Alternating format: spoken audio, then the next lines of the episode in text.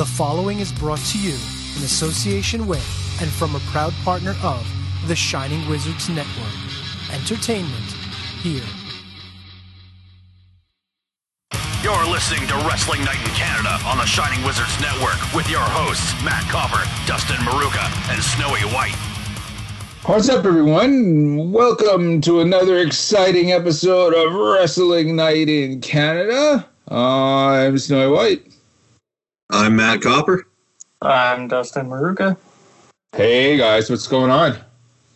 What's going on is I am your new WNIT heavyweight champion as of last night. That's what's going on.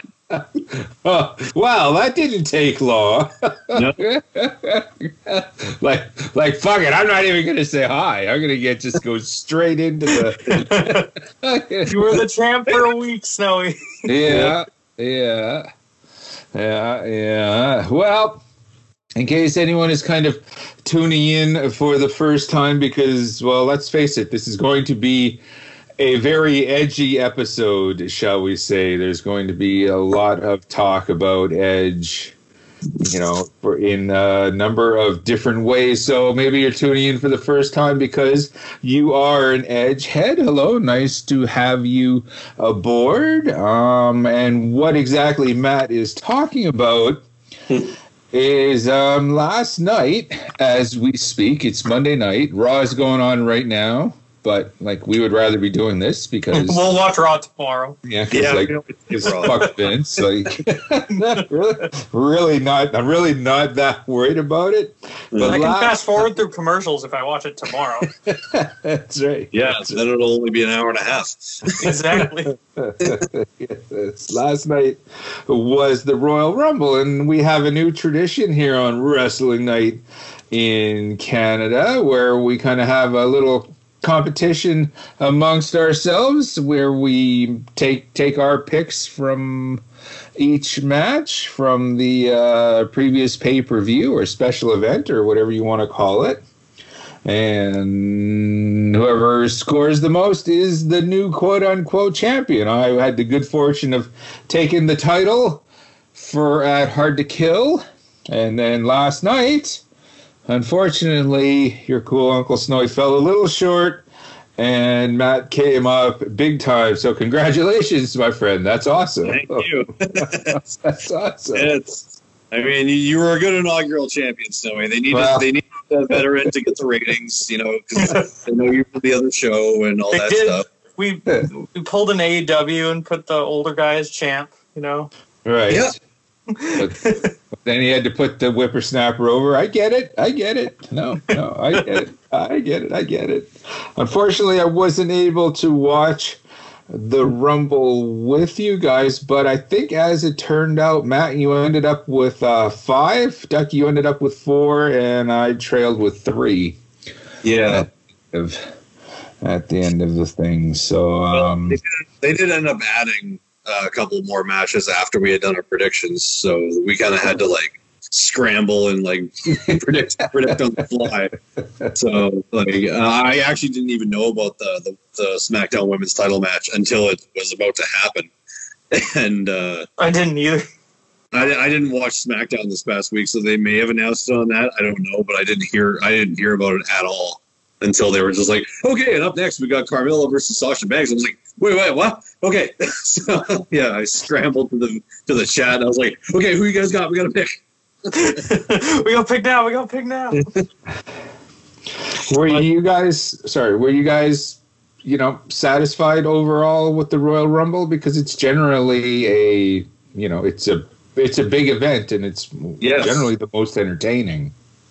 Yeah, like I can't really think of a Royal Rumble where I didn't really have fun. Like looking back, there are obviously some Royal Rumbles that were kind of, for lack of a better term, hot garbage. But yeah, if I'm ever watching a Royal Rumble live, I, I always tend to have a good time.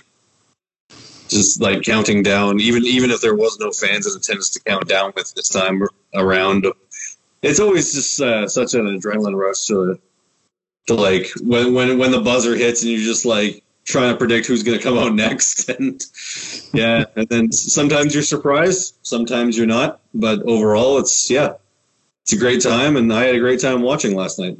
All right, right. Okay, like the two before we get into the two big Royal Rumble matches themselves, the undercard. Mm-hmm. Um, were was was there any surprises? Anything that you thought, well, holy shit, that shouldn't have happened, or Well, Just- the- just- like the uh, one of, one of the matches that was announced after the uh, after our predictions was the women's tag team title match between uh, it was uh, Asuka and Charlotte Flair defending against uh, uh, Shayna Baszler and Nia Jax, who they won the titles from at uh, TLC last last month. Mhm. But yeah, like that entire month leading up to this, they never even presented Asuka and uh, Charlotte as a tag team on Raw. Like they they all both had their own separate things going on with uh, Charlotte doing her thing with her dad and Lacey Evans, and then Asuka had her thing going on with Alexa Bliss over the Raw Women's title. But Right. and yeah, they never really presented them as a tag team, and then they just kind of announced this match like on the Go Home show, and then they were like, "Oh, okay, so I guess that's happening. Uh, we got to pick somebody, and yeah, as predicted." As predicted, Shayna and Nia re- uh, regained the titles because it's like they never, as I said, they never presented Asuka and Charlotte as a team. they just All right. just kind of Charlotte's return to the company. So it's like, oh, got to give her a belt. That's that's the uh, that, that's the worst kind of hot shotting. Okay, like Yeah. this is this is a page right out of the Russo manual. You Exactly. know, like it's just, that's just that's just brutal. Yeah, and they did like in the match. They actually did like try to play in like I think Ric Flair came out just randomly at one point, and then yeah, not looking. Yeah, not Flair came out, handed Lacey Evans a pair of brass knucks to hit Charlotte with. Yeah. Yeah, yeah, with the women's right. Yeah, Wow. and then yeah, I got the pin on Charlotte, and yeah, it was kind of a. It was like I don't know. It was kind of a nothing match in my opinion. At least not didn't hurt anybody this time. Yeah. Well, you, we don't know that.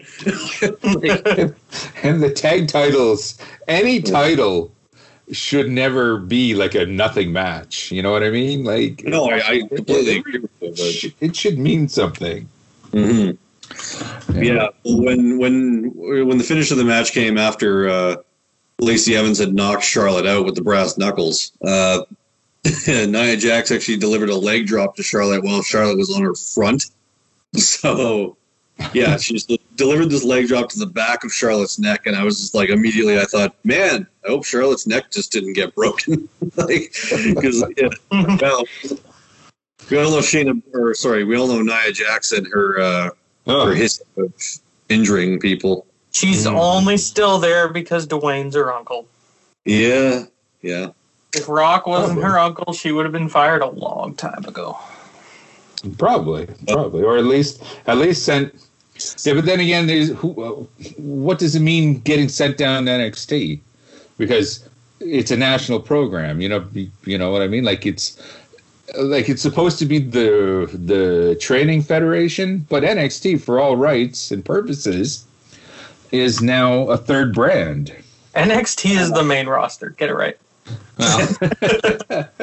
in your eyes, my eyes, and every other like real wrestling fan, like I imagine, like And then the NXT is- idiots who are like, NXT is terrible. Shut up. Yeah. fucking no. that's, right, that's right. I'm willing to bet we're all relieved that Goldberg didn't win. It got Yes. scary for a second. Yeah, because like that match started off like with like uh, obviously it was exactly what I predicted. It was a, a five minute match of finisher spamming. That's exactly what it ended up being. So playing SmackDown versus Raw, and you would give yourself three finishers each. That's what it was. Yeah, Wow. yeah, and considering by the end that uh, Goldberg, I think, had already taken what two uh, two claymores before Yeah. the end of the match. Yeah, so his health bar must have been all the way down. But, Yeah. uh, to Drew McIntyre's credit, he did take a spear through the barricade, and he took two more spears in the ring and a jackhammer, and still kicked out. And, but then after that, yeah, Jack McIntyre, Gold's done in years, even though he dropped Drew McIntyre on his feet. yeah, yeah, like at least he got he got him up which is more than we could say about what he did with the Fiend. But yeah, he dropped Under- feet and the Undertaker. Yeah, yeah. Let's not talk like that. Undertaker could have died with that, one, but but yeah, with Drew McIntyre, yeah, he dropped him feet first, so it did kind of look a little sloppy. But uh, yeah, uh, after after that, uh, Goldberg tried to go for another spear, but uh, Drew ended up avoiding it. And Goldberg hit the turnbuckle, didn't hit his head on the post this time, so that's that's an and uh, yeah, then, then Drew was able to hit a, another claymore and got the one, two, three, and then him and Goldberg shook hands, and Goldberg raised his hand, and the internet wrestling community sighed a so much relief. Uh-huh. yeah, yeah, and we all in the other world title match. Yeah. we all picked Reigns. We all did pick Reigns, yeah. Like there were there were some moments, like uh, especially like that one moment, like at the very end, uh, where it looked like Kevin Owens was about to win, but like And then Like- Heyman was having trouble. yeah, but the So they the had whole to tell the ref to stop counting. Yeah, but the the whole match itself was actually pretty good, pretty entertaining for a last like last man standing matches usually are. But well, I wonder Uh, how he's feeling today after getting hit with a golf cart. oh man, that was brutal because that just came out of nowhere. Like he first he gets thrown off, he gets thrown off uh, one of the the platforms where the LED screens are for the fans in the Thunderdome.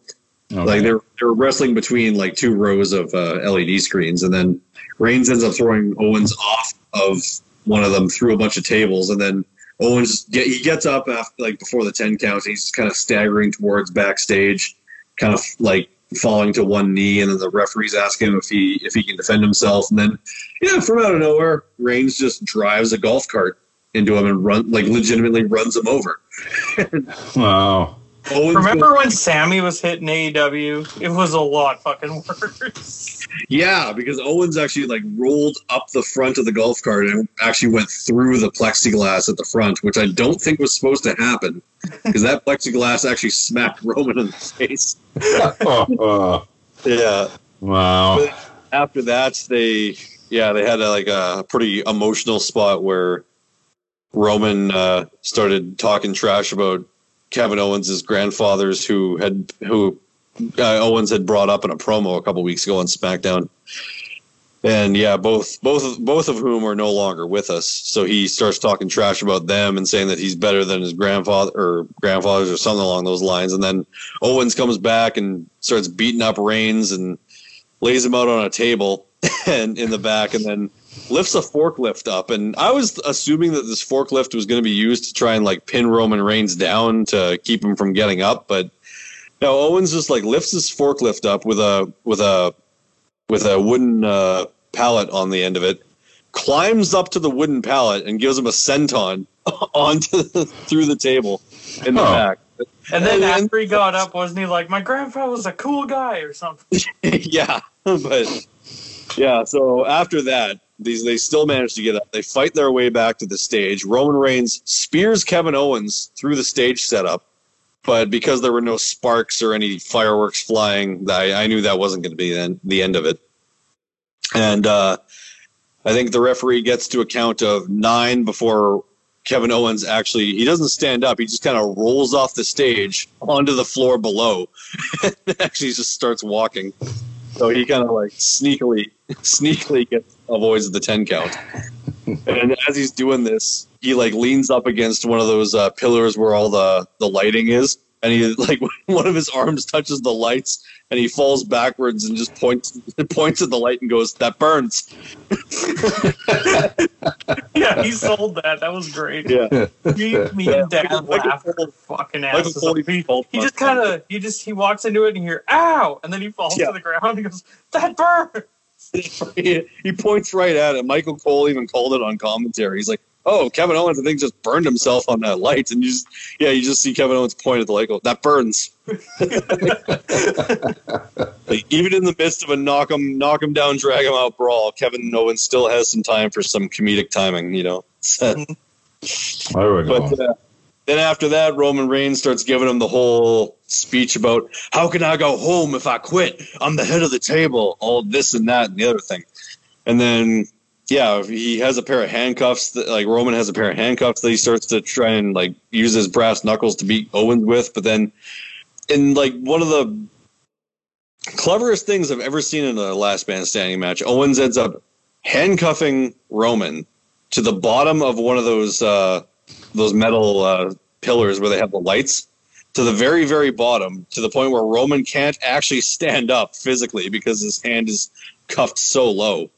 And then the referee actually gets to a count of nine before Roman actually reaches up, grabs the referee, and pulls them into another stage prop, which knocks the referee out. and then yeah, after that, Roman or uh, sorry, Owens tries to go after Roman again, and then uh, Roman hits him with a low blow and kicks him away.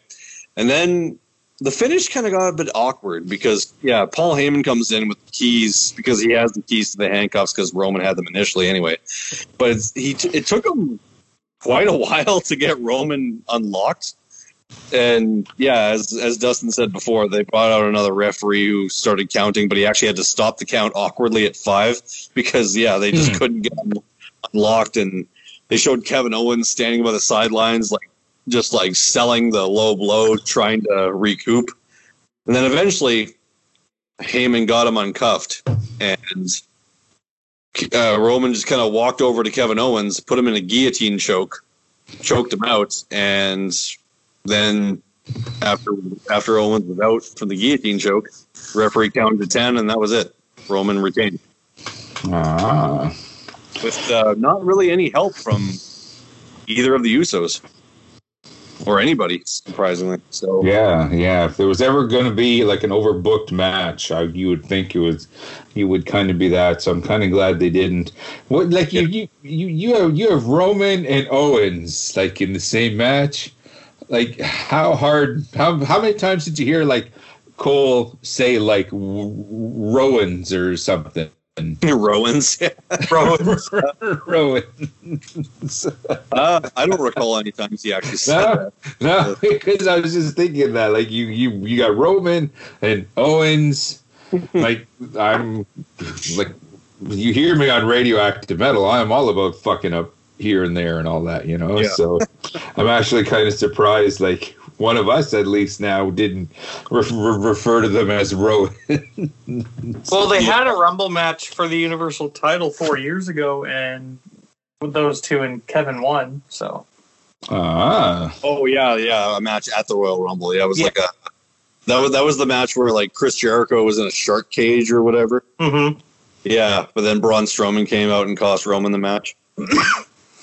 Yep. But this is this is back when the roles were reversed and Kevin Owens was the chicken shit heel and WWE was still trying to get Roman over as the top babyface or the next John Cena. God. But yeah, just right.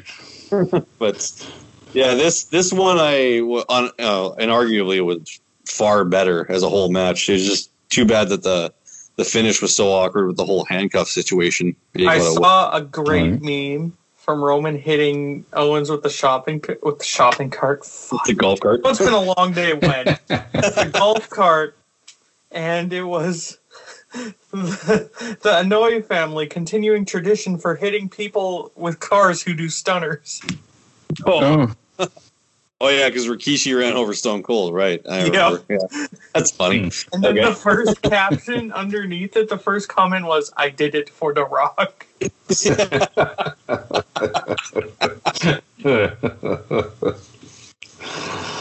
Right on. Right on. Roman did it for the table. He, did it for the family. he but yeah, he did it for the yeah for the rest of his family. But uh, yeah, the only other the only other singles match other than that, other yeah, other than the Rumbles matches was Carmella challenging for the SmackDown Women's Title against Sasha Banks. This one wasn't good. It was all right. It was decent at best.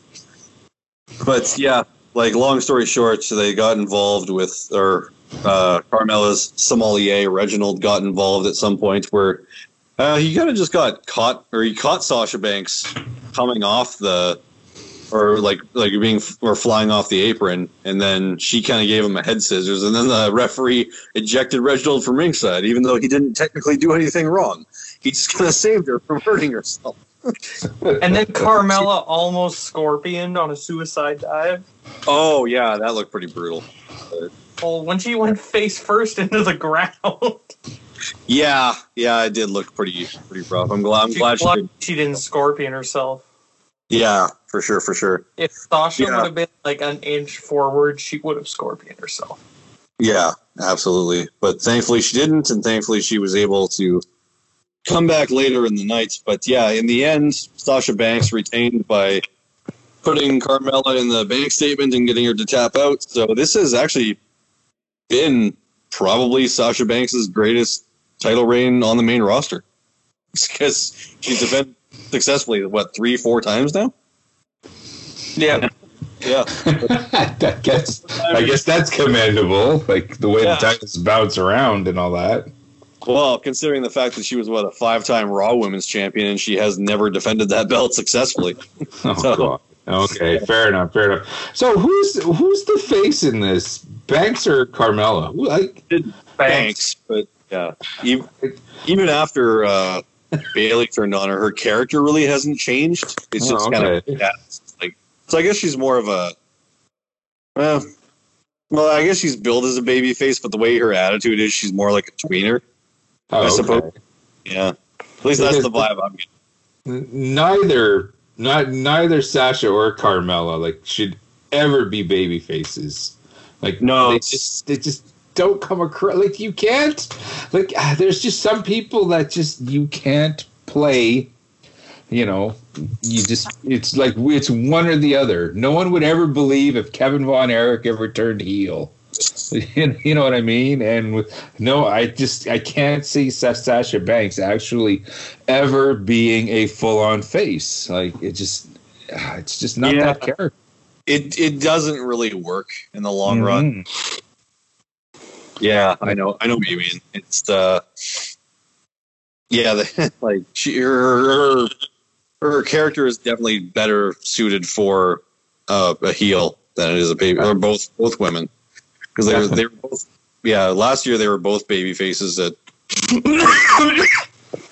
sorry. it's all good. Yeah, They- over the last couple of years, both of them have been baby faces, and neither really took off. So, Mhm. Well, can I can see why. S- Yeah. Speaking of women, the women's rumble match. yeah. Okay, this this is where I was obviously lost huge points, and you guys you guys gained because you guys both had Belair, Bianca Belair. Yeah, and she came in at number three. Wow. Yeah.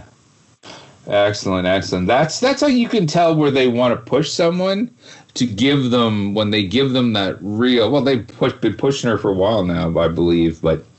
When did you give uh, you know that strong Royal Rumble performance, that kind of gives you the you know the heads up that okay, we want to do something with her. Now, I heard I saw it earlier today that now I don't know if this is part of the storyline. Correct me if it's not, or it was just a a screw up that the internet is is bouncing all over. But apparently, what's the story with her and her like this con this the whole Belair controversy? Oh, with like apparently her her second foot touched the floor when her and Ripley were doing that suspension gag. Right. Okay. Yeah, what did I- you guys see? I didn't even notice it to be honest with you.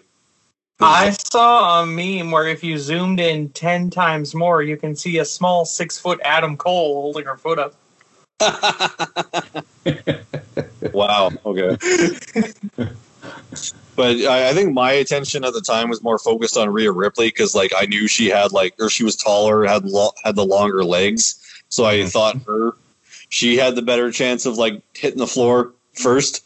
So I, I I I guess I didn't really notice it, but when they both got back in the ring, and by the way, I'm really happy that the final two in the Royal Rumble were Bianca Belair and Rhea Ripley. Like if there were two up up and coming women stars that needed the highlight and needed that, it was them, in my opinion. hmm Yeah, but like, well, to be fair though, Snowy, your pick did make it to the final three. Yeah, that was Really? back up Yeah, for a minute.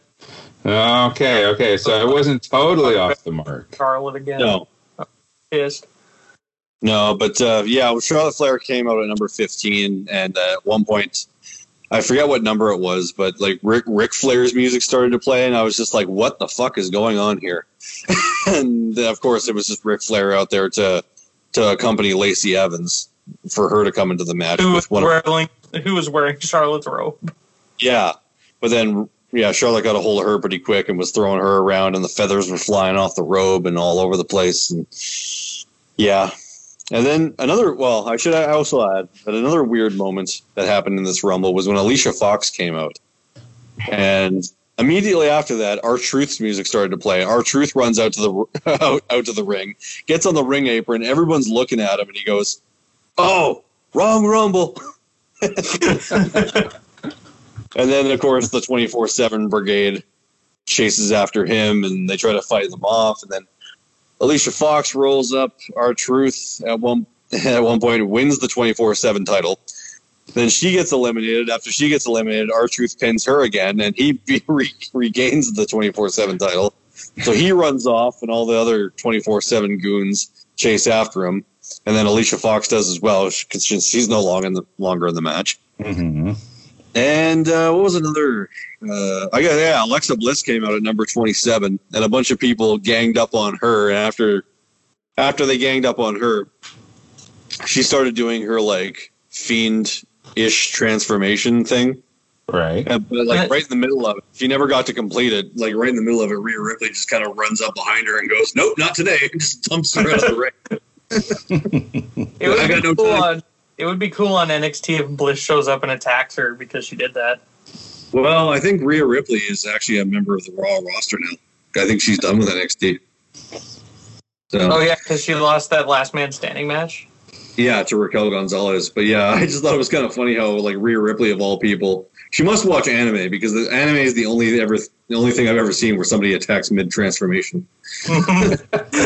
It's Yeah, like, nope. Yeah, but when Rhea, Rip- Let's mention ran the surprises. Well, Alicia Fox being one of them. yeah, and then there was Uh, Jillian. Torrie Wilson, Yeah. Victoria, Oh yeah, Victoria was good. That was a good surprise. uh, Jillian Hall. Unfortunately, Yeah, although that everything leading up to that with Billie Kay was kind of funny because like Billie came out came out as number four, and then she was just sitting at the the announcers table and was just like, nope, nope, I'm not gonna not, not gonna start just yet. Uh, I'm gonna I'm gonna bide my time. And yeah, everyone else who came out after that, she wanted to like try to convince to go in as a team, but nobody was having any of it. And then yeah, Jillian Hall came out, and then Billie Kay was all like, eh, eh, Billie and Jilly, let's do it.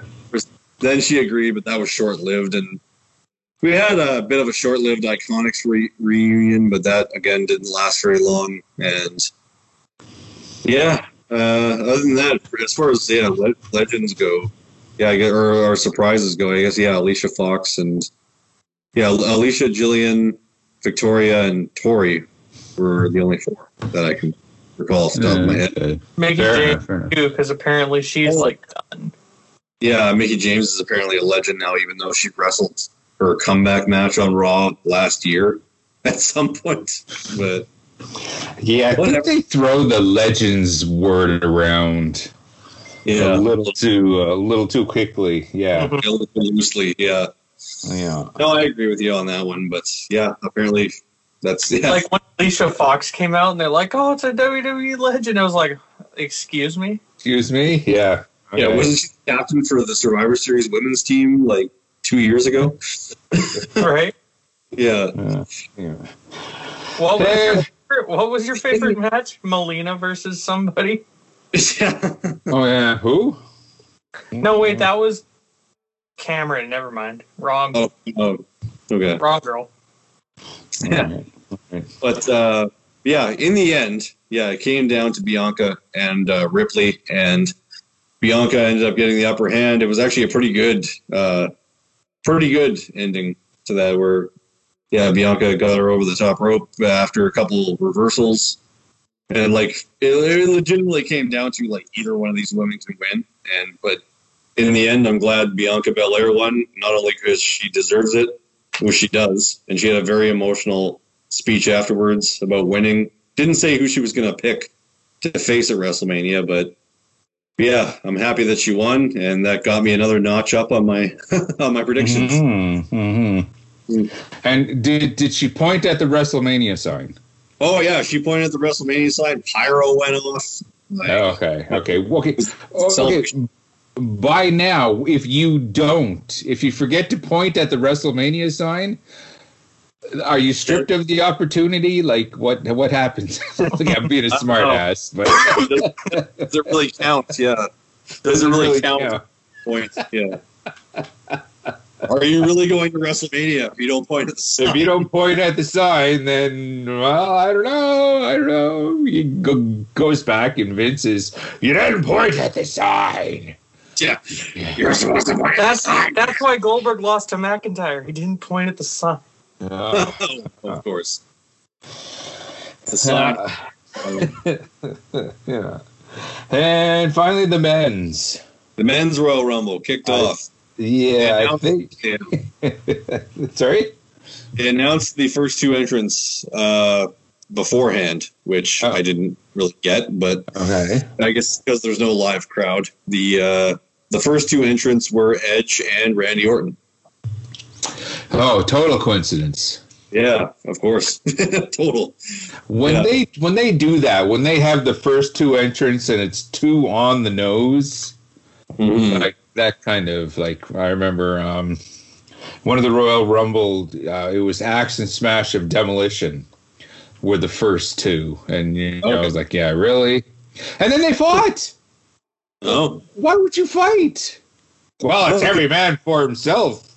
it is. You know, it was every man for himself, Gorilla. Okay, fine, but and I understand like they're in a heated feud against one another, but in the case of Axe and Smash, you wait the two minutes. Just stand there and wait, and you be a team for you know until if until it comes down. You know, when everyone else is eliminated, then you two go at it. You know, after you've worked as a team to eliminate everyone. yeah, fair enough. I mean, it's, but okay, that's neither here nor there, actually. But Yeah. um, with the men's, okay, neither of us. No, nobody picked None of the our winner. picks. Yeah, yeah. I I picked Bryan. So did Ducky and Matt. You picked. No, I picked Cesaro. He, he picked Cesaro. I, I yeah, I fucked up on that. Yeah, Ducky Oh. picked Cesaro, and I I was picked uh, like Big. worried there for a bit because it was like 25, and it's like, where's Cesaro? Is he even in this damn match? Yeah, well, you messaged me that when uh, when you're like, yeah, is Cesaro even in here? I was like, uh, I don't know. Do you want to just pick Sheamus? That's close enough. uh, Like, wait, wait, let me wait till 30 comes out, and whoever's left in the ring, I'll pick one of them. And then Cesaro Yeah. came out at 28, and it's like, okay, there he goes. And Yeah. then his, his Braun Strowman came out at 30. Huh, there goes Cesaro. yeah, there goes everybody.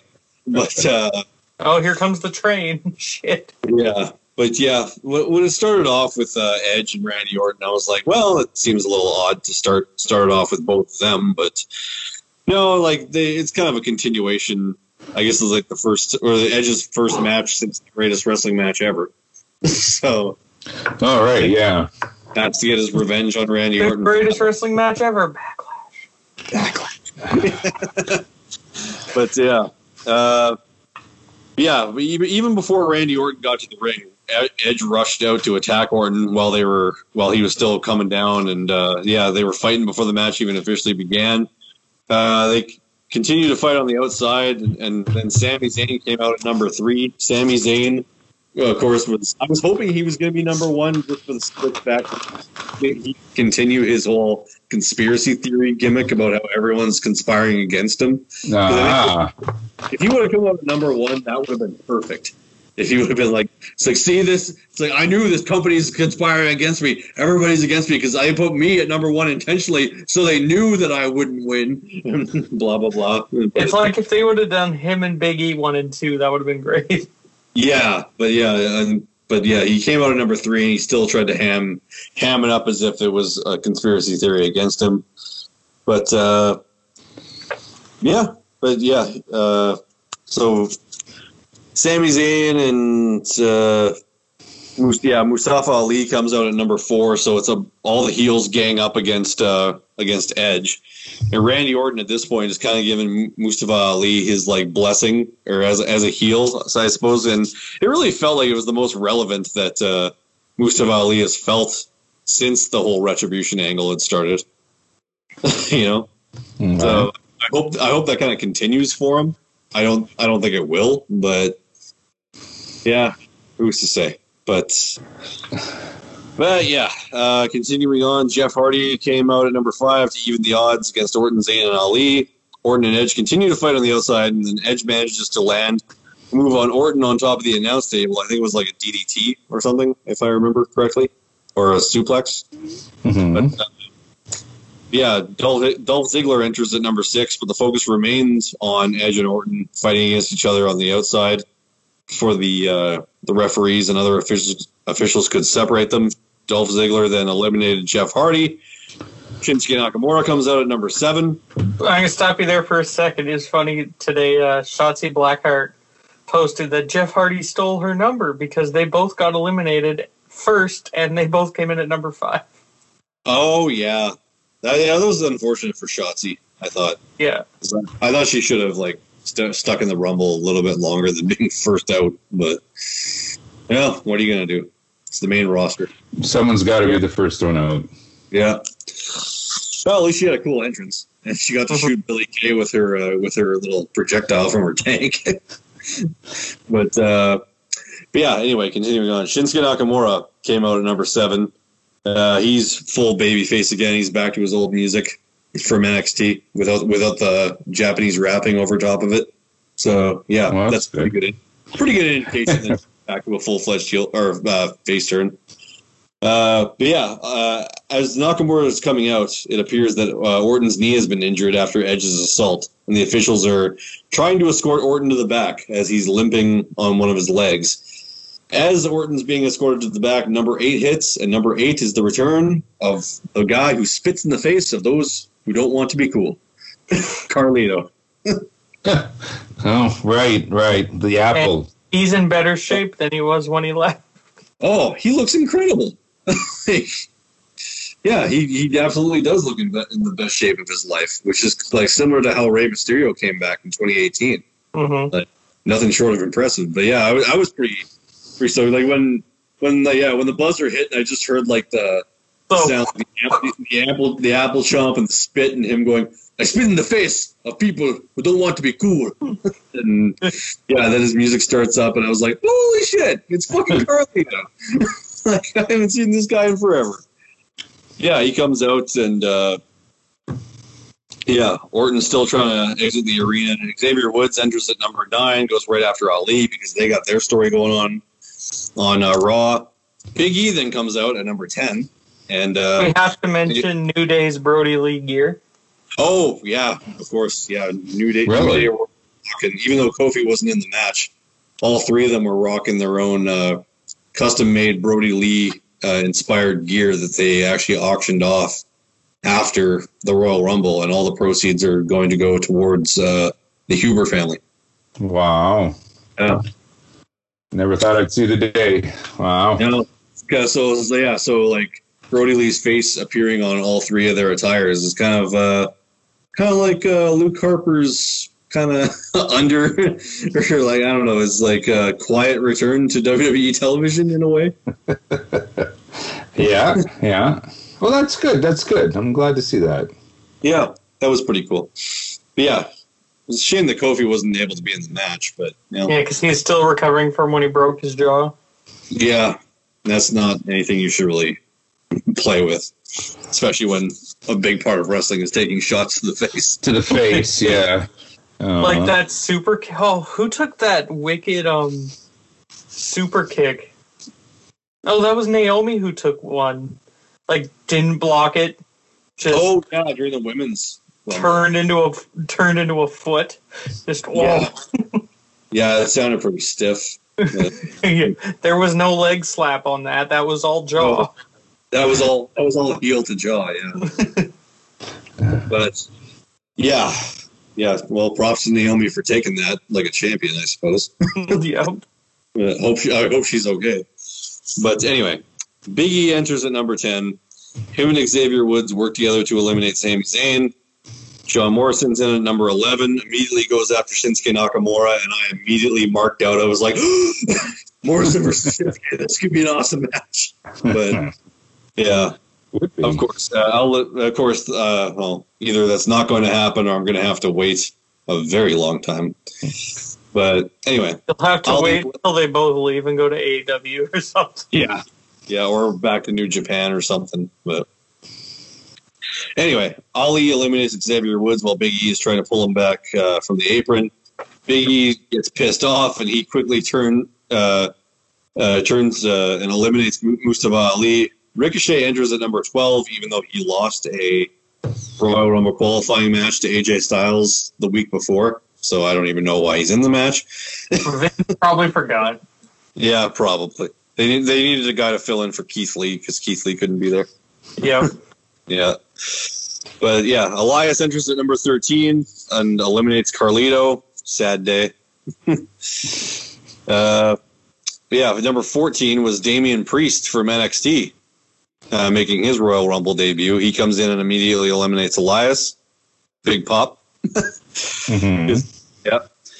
Uh, an update backstage reveals that Orton still has his knee being attended to, and he's yet to be officially eliminated from the match.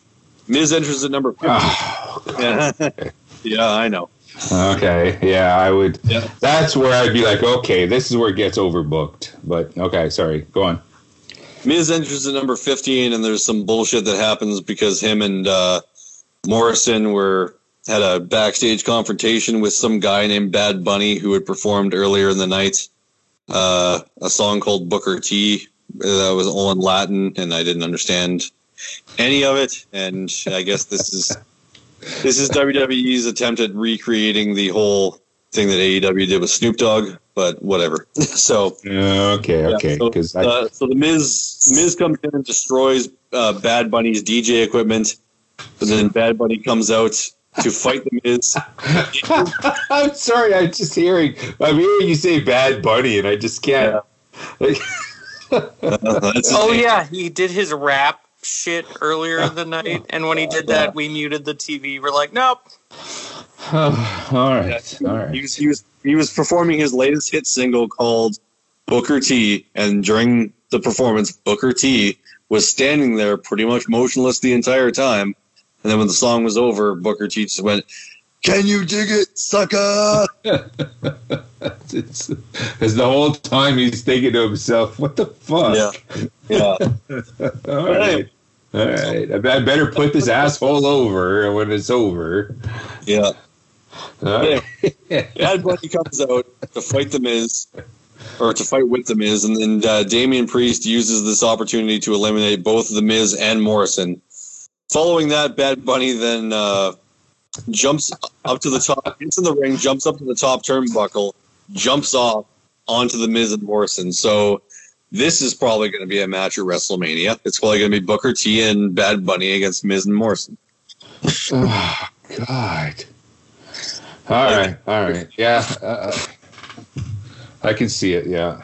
Yeah.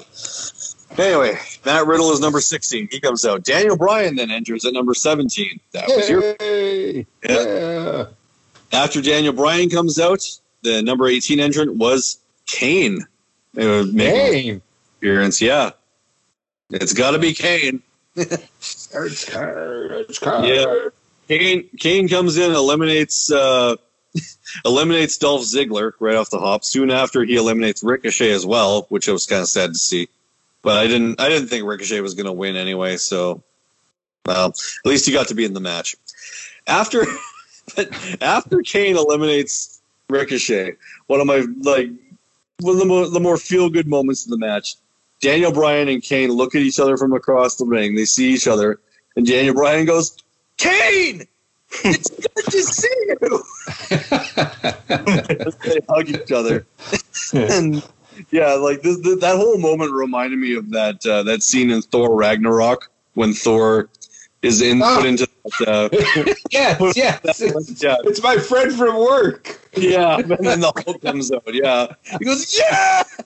Ah. yes, yes. Oh, That part reminded me of that when yeah, which he just Daniel Bryan just sounding so elated. It's like it's good to see you. I never saw Thor Ragnarok, so I don't know what you guys are talking. okay. Well, there's a scene in Thor Ragnarok where Thor gets put into like an Olympic or Olympian style fighting scenario. He gets kidnapped, and yeah, they so they, they make him they make him fight like they, they make him fight to like this big beast, and like he, he hears he hears his opponent coming in, and then his opponent crashes the wall. Turns out it's the Incredible Hulk, and then when the when he sees that it's the Hulk, Thor goes yes. so yeah, that that whole interaction between Bryan and Kane reminded me of that scene from Right on. Right on. that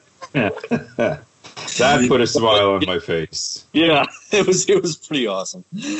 But uh, yeah, after that, uh, yeah, they reconciled from their team hell no days. The two of them hug before Kane delivers a chokeslam to Daniel Bryan, and then Damian Priest stands up to Kane and directly. So Kane, uh, uh, Kane and uh, Damian Priest start duking out, and then soon after, Priest eliminates Kane.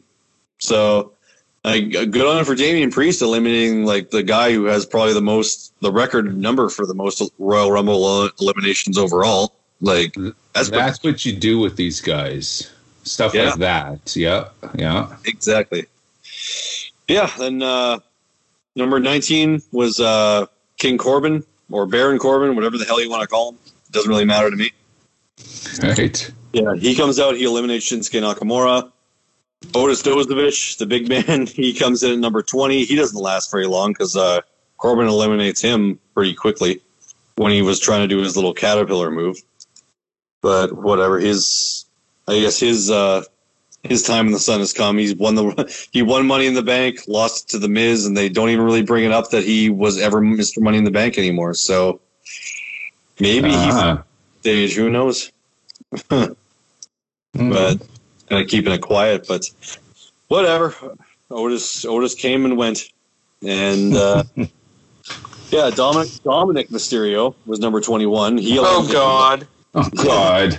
No, no, I'm saying oh God because Bad Bunny's on Raw right now. Like stop. Oh.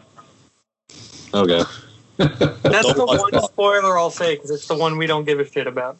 I'll stop watching Raw while we're doing the podcast. Come on. It showed up on Facebook when I went to check Facebook. Okay. Anyway, Dominic Mysterio enters as number 21. He eliminates Baron Corbin, which I was pretty happy about. And Dominic looked pretty happy about too.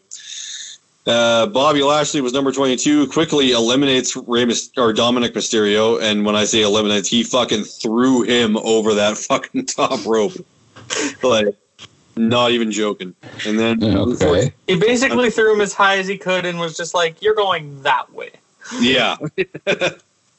You think maybe that was kind of like intentional? Like sometimes, Uh, you know, maybe. sometimes, yeah, the veterans can be a little rough on the rookies. Like if they feel like the rooks don't deserve, you know, what they might be getting. And sometimes veterans in the past have taken liberties, Mhm. you know, with with people and all that. You think maybe, maybe that's what that could have been.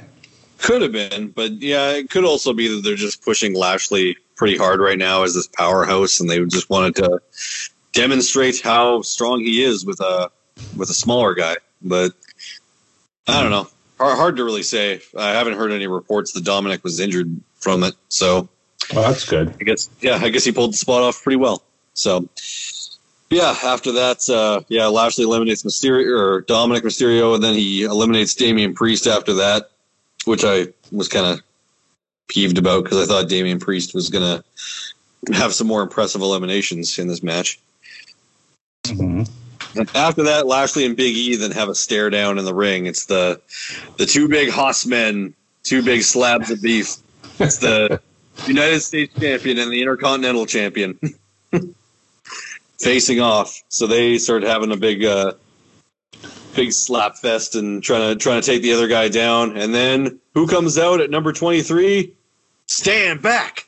There's a hurricane. Oh God. okay. All right. Sure. Yeah. Okay. Isn't isn't uh isn't he like an agent or something Yeah. Yeah. there? So okay, Yeah, because remember they signed him to AEW, and then he showed up at that pay per view, and then a week after they were like, "Wait, why did we let him go? He's jumping to the the competition," and then they hired him back. Or they, yeah, I don't think he signed with AEW. He just made that one-off appearance in the that pay, that one pay-per-view because yeah, he was furloughed at the time And from then they were WWE. like, "This Ah. is my show." yeah, They choked on Jim Cornette. That was funny. yeah, Then Vin- yeah. Vin- Vince saw that Hurricane Hell or the Hurricane was on another show, and he was like, "No, give me that. It's mine." basically, yeah, I can see that. Yeah, Huh? but uh, yeah, Hurricane tries to take out both Big E and Lashley with choke slams, but obviously that doesn't work out too well for him, and he's he's swiftly eliminated by both of them. And he landed directly on his asshole. Yeah, Oh, so I, I hope he's okay, but he's- I started laughing, and then I was just like, he, he broke his asshole. yeah, and then yeah, this morning on Twitter, I think uh, I think uh, Helms actually tweeted tweeted I need to rethink my strategy. well, yeah, when you tried to use the same strategy in the O2 Rumble by trying to chokeslam Austin and Triple H, and they both looked at each other like, "What is this Yeah. guy doing?" And then Yeah, just fuck launched him.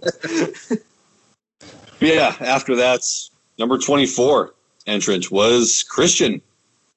Big surprise. yeah, see, now that's that's something to mark out for. Like that's Yeah. something to get excited about. But yeah, because like when when Christian was put in that impromptu match uh, last year on Raw with uh, Randy Orton, they're like, "Oh, this is his first match in six years. He's not even cleared to compete," which he wasn't, to be fair at the time. And then they kind of turned that match into an angle where like Orton punt kicked him and then took him out, and then it was never actually a match. But then when it, when his music hit and he actually came out like in his old tights and like did the did the whole like looking for his peeps pose where he's like, Uh right. I can't see the ring. Who's in it? Yeah, yeah. so I'm looking for my peeps. They're all on the screens. Okay. but yeah, now, of course, when when Christian was coming out, Edge, who is still in the match by the way at number one, he uh, it shows Edge's reaction to Christian coming out, and like, yeah, he's looking all emotional, similar to how he did last year when he came out. But And this, the way Edge pulled that one off, it's like, did he know? Yeah, that's a good question. Actually, I guess. Well, maybe he did, but they'll never tell us that he did. They'll like any official WWE source will just tell us, "Oh no, he had no idea." Or if he didn't know, Edge would have went out for number one, and then they snuck Christian in. Yeah. Oh yeah, they snuck him in. and Be like, okay, this this is gonna be great. They still Yeah. should have waited for people, in my opinion, though, because that pop would have been as big as Edge's return last year. Yeah, probably. Oh well. The way of the world is the way of the world. You know, We're lucky to have a Royal Rumble to be talking about right now. pretty much. But anyway, Christian comes down the ramp. Bobby Lashley is ganged up by a bunch of people to be eliminated because I guess he's the big man in the Rumble now, like the the big hoss guy that everyone's trying to eliminate or that everyone has to team up on. So four different guys team up on him, and then Christian kind of pulls the top rope down as he's coming down to the ring, and then Lashley spills over. Edge and Christian reunite in the ring with a big hug, and everybody's happy. Mhm. I would have been. Riddle was even looking at the hug, and he's like just kind of looking at them both with the big ass grin on his face. Probably smoked half a joint before he came out there too. Oh no doubt, yeah. Riddle tries to get into the middle of it, and then Edge and Christian work together to deliver some double team moves to him. After that, AJ Styles comes out at number 25. Uh, Rey Mysterio comes out at number 26. Big E gets taken out of the match by surprise by AJ Styles' uh, manager, Omos, because he reaches over the top rope and physically drags him over the top rope and eliminates him. Which Uh-huh. uh, after that, I was like, ah, come on. So yeah, so my pick was out. So yeah, After that, yeah. So my my whole prediction just went out the window. Not only did Big E not lose the Intercontinental title to Apollo Crews at the hands of Roman Reigns, but he didn't even win the Royal Rumble itself. but uh, no, it, it was it was a nice bit of fantasy booking on my part, but yeah, didn't of course. didn't come to fruition. plans changed, you know, or whatever Dave Meltzer likes to say in, in his wrestling report. but anyway, yeah. After that, uh, Sheamus comes out at number twenty-seven. Lucky number twenty-seven, the most winning number in the Royal Rumble, by the way. Oh, okay. Didn't know that. Yeah, Stat- yeah. Uh, a lot. Of, some people have said that the Royal Rumble is a status a statistician's WrestleMania. I can he- see that. Yeah, I can Yeah. see that. Yeah. The Royal Rumble's all about stats. yeah, Sheamus and AJ uh, are quickly eliminated. Pretty, or I, uh, no, I guess I forgot about the whole thing about Cesaro coming out and the bar reunion. Yeah, the bar, the bar had a little quick uh, reunion, but then, yeah, uh, Cesaro turned that into uh, a, s- or God, Sheamus in the Cesaro swing. That was great. Yeah. He trips Yeah. him, he grabs him by the legs, and Sam is like, "What are you doing?" And then Cesaro laughs and goes, "Every man for himself." Picks him up and starts to spin him. Yeah, and then after after Cesaro was done spinning uh spinning Sheamus, he actually spun Daniel Bryan for like I think I think that must have been his longest spin he's ever done. Uh, nope. It seemed like it. Uh, it On seemed. Tendons. He spun a dude a hundred times. Oh, okay. Well, maybe his one in WWE. I don't know. But, no. I don't know. Either way, it, like, oh, the Hmm. fact that Daniel Bryan was even doing that, I thought was like, oh, he was holding the back of his head the entire time. Yeah. Like, I was like, Oh, that's got to fuck with the head. Yeah. yeah. I was like, please don't land on your head, Daniel. Uh, But yeah, uh, yeah. Yeah. After after Sheamus and AJ Styles are quickly eliminated, uh, uh, Braun Strowman has come into the ring as the final entrant, number thirty at this point, and this leaves uh, this leaves us with seven competitors overall, being Edge, Daniel Bryan, Christian, Seth Rollins. Oh yeah, Seth Rollins made his return too. Should have At wrote that twenty down. nine. Yeah, number twenty nine was Rollins. Still, still returning as the uh, as the Messiah. I should I should add. right. Yeah. So so it was Edge, Edge, Daniel Bryan, Christian, Seth Rollins, Riddle, and Braun Strowman, and I guess Randy Orton. yeah, off off uh, in the trainer's room. Uh, after Daniel Bryan and Riddle, they kind of have a one on one thing going on. I kind of want to see that match now, but they're on different brands, so maybe not. Right. Seth Rollins takes advantage of this and eliminates Daniel Bryan. So that's your guy out. Mm. Boo, As soon as that happened, I texted Matt. I'm like, "Well, you won."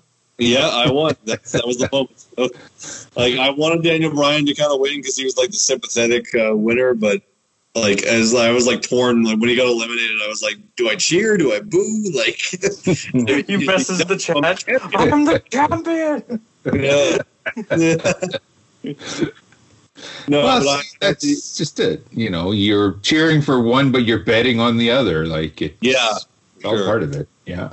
For sure, for sure. But uh, yeah, so Rollins eliminates Bryan, and then uh, Riddle and Rollins actually fight it out uh, for a little while because I was actually surprised that they even interacted because there's been a lot of reports that these two do not like each other whatsoever backstage because someone talked shit about the other and that didn't sit well with uh, Rollins. So yeah, apparently there was some real life heat between the two of them. But I mean, it looks like they have pretty good in- in-ring chemistry based on their interaction. But again, a shame. good. They're, Hmm. Yeah, again, though, a shame they're on different brands. But uh, yeah, during during this whole spat they have, like Rollins gets like put out to the apron, but then stupidly enough, Riddle jumps over the top rope onto the apron to fight with to fight with uh, Rollins. Strowman hits uh, Riddle in the back, and then so he kind of goes down to his knees on the apron. Rollins gives him a stomp, so Riddle's out. yeah, Riddle's. So this leaves thing. the final four in this Royal Rumble were Seth Rollins, Braun Strowman, Edge, and Christian. Ah. Right. So Rollins and Strowman are on one side of the ring, Edge and Christian are on the other side of the ring. Rollins tries to appeal to Strowman, being like, "Hey, we're the new, we're the new guard, we're the new generation. We can take these guys out." But Strowman, of course, is having none of it. and yeah, I, I was, I was kind of hoping that Strowman would like grab, or he did grab him, but I was hoping he would like yell something in his face, like he tends to do. But like, I was hoping like grab him and be like, I don't need anybody's help. Chuck him over the top rope, but unfortunately that didn't happen.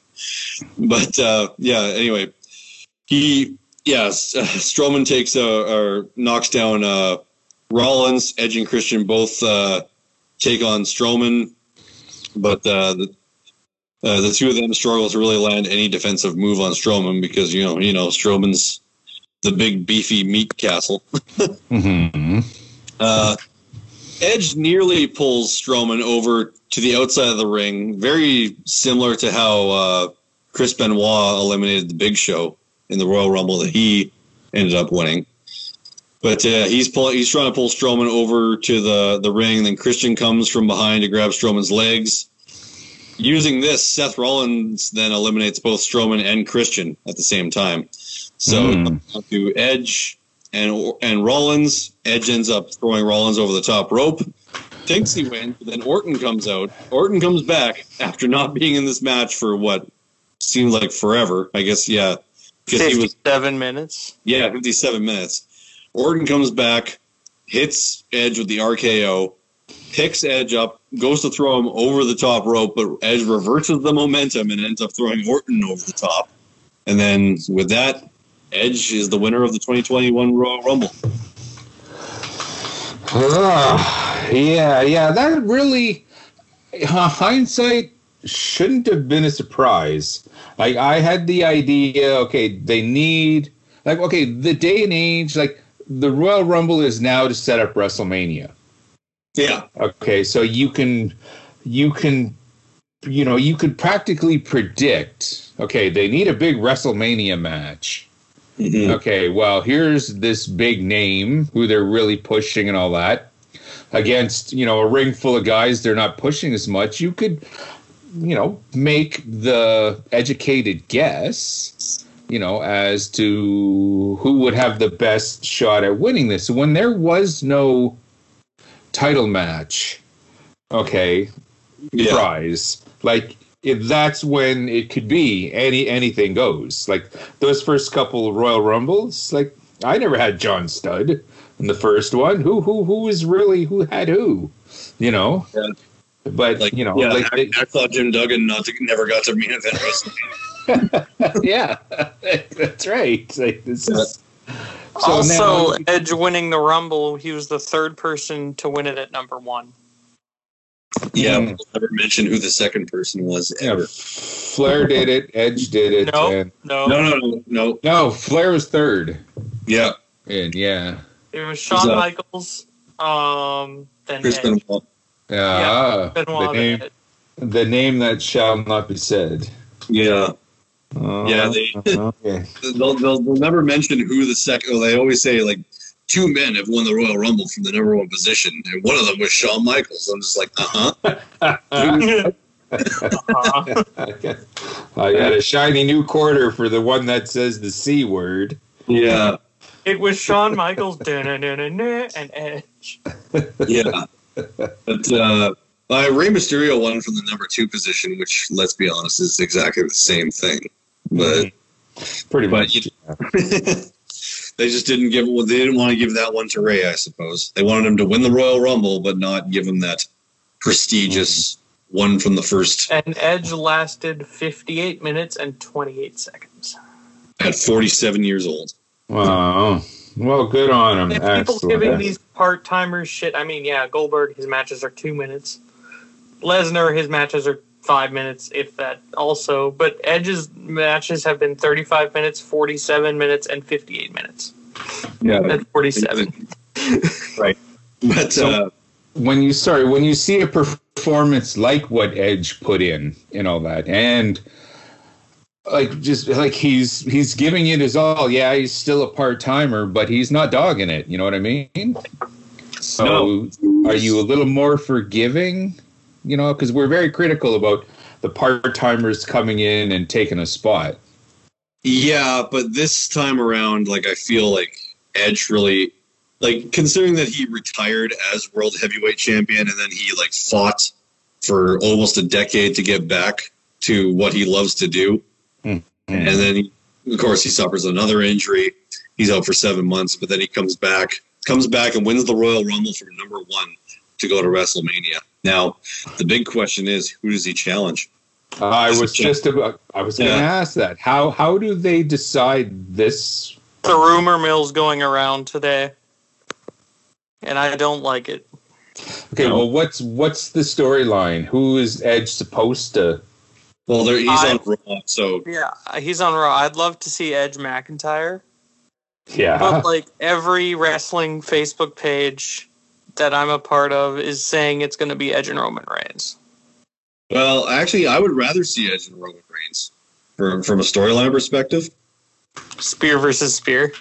Yeah, well, yeah, but also because like, like Ed, I don't know. I, I I associated Edge with SmackDown back in the day, so I wouldn't mind seeing Edge return to the blue brand and like try to take down the Ultimate Heel, whether he does or not. I don't know, but hmm because like I'm not like a face versus face main event at WrestleMania just doesn't have that same uh, zazz to it as like the Right. Ultimate a guy a guy climbing up from the bottom to get back to the top again to to take down the ultimate heel on on the blue brand. Right, right. Oh, I, oh, I get that. Yeah, Yeah. yeah. That's much better story Um, to tell. Then who? Okay, I guess the elimination chamber will decide McIntyre's challenger. whoever's, or whoever's, yeah.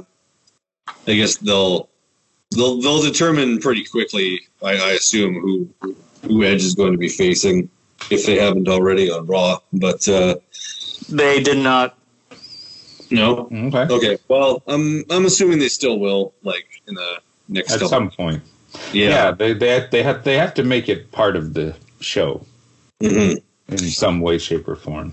Yeah, they'll either have like a number one contenders uh, elimination chamber match, or they'll have a elimin- elimination chamber match for the Universal title or WWE title, and whoever it comes down to, I guess. Like I, I, ca- I can't see the title changing hands, but Mhm. I've been surprised before. but uh, yeah, I guess we'll we'll have to see.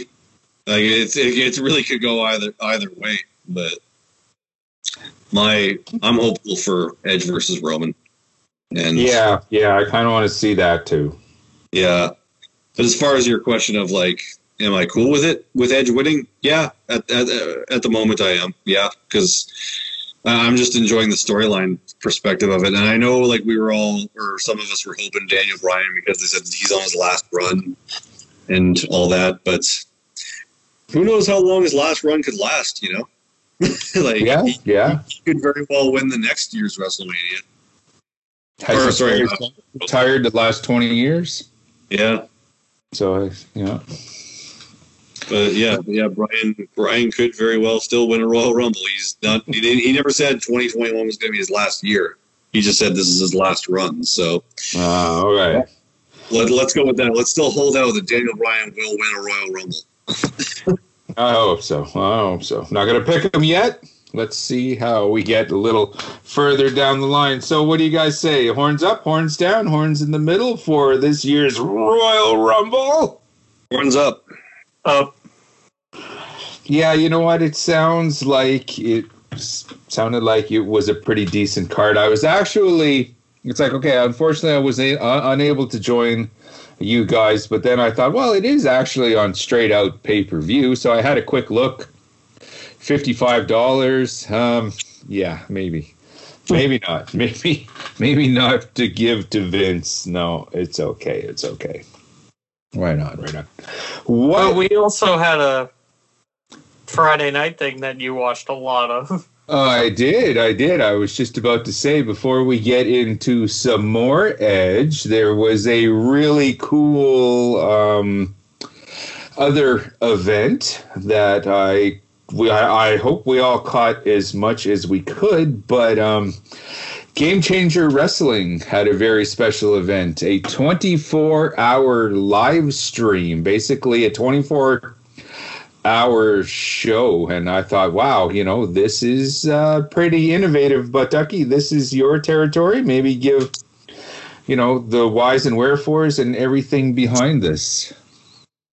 Uh, they decided to throw on a 24 hour show, I believe, just because one, it had never been done before, Mhm. and two, to raise some money for the, the wrestlers who haven't really been working through this quarantine right crap that's going on.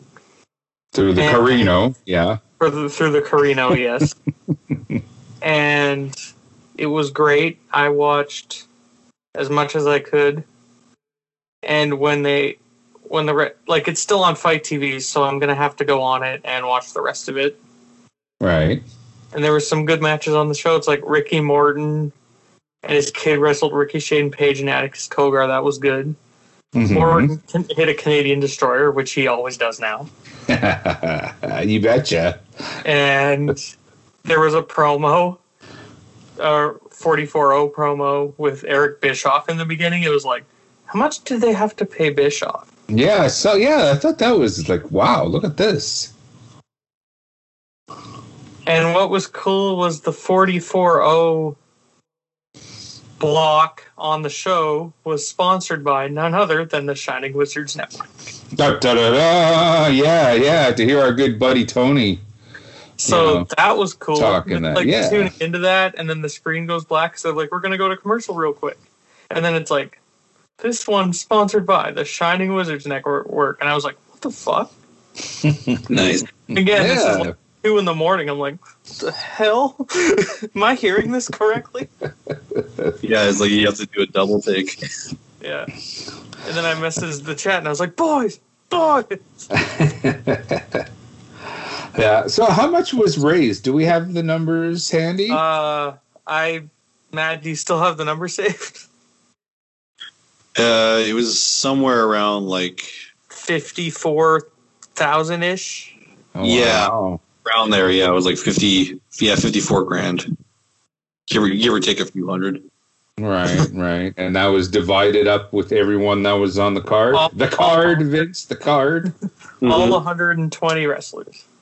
Yeah, I think Wow. every everybody at the end of the day got four hundred and fifty bucks. Excellent, excellent. Right on, right on. And some some some definitely um, put their time in. The Um, Blake Christian uh, Lio Rush two out of three falls match was great. and that's what started it, right? Yeah, that opened the show. Wow, wow, that's that's pretty tough to call. Although I think Jordan Oliver and ah, what's his first name? Deb Deppen from Tony Deppen. Tony, Tony, Tony Deppen from I know him from Ring of Honor. Okay, but I imagine he's predominantly an indie guy. Yeah, They they had an Iron Man match. Okay, and then Oliver said, "I'm not even tired yet. You want to have an like an hour long Iron Man match?" To which he successfully defended the this Sinistry title, I believe it's called. And um, he said, "Well, no, I'm not even tired. You want to go again?" Basically, they had they had a second hour long Iron Man match, which unfortunately I didn't I didn't get through. But hats hats off to them for that. Like that was that's absolutely incredible. I can only imagine how much their muscles must have been burning and like seizing up. Oh, Uh, not, only, not only by the end, but by the first hour. Mhm. They're probably still on their couches today. oh no doubt. Bathing in ice. No, no doubt, no doubt. It's just, just every, everyone involved with that definitely earned earned their keep, and I want to say, horns up to anyone, okay, any fan, okay, that managed to watch from 7 p.m. our time Friday all the way till 7 p.m. Saturday because I don't know. Like, I love my indie pro wrestling and all that, but I, I, I, I couldn't do it. I couldn't watch Robin would have 24 hours. killed you. 24 hours. Yeah. Yeah, yeah. watching wrestling?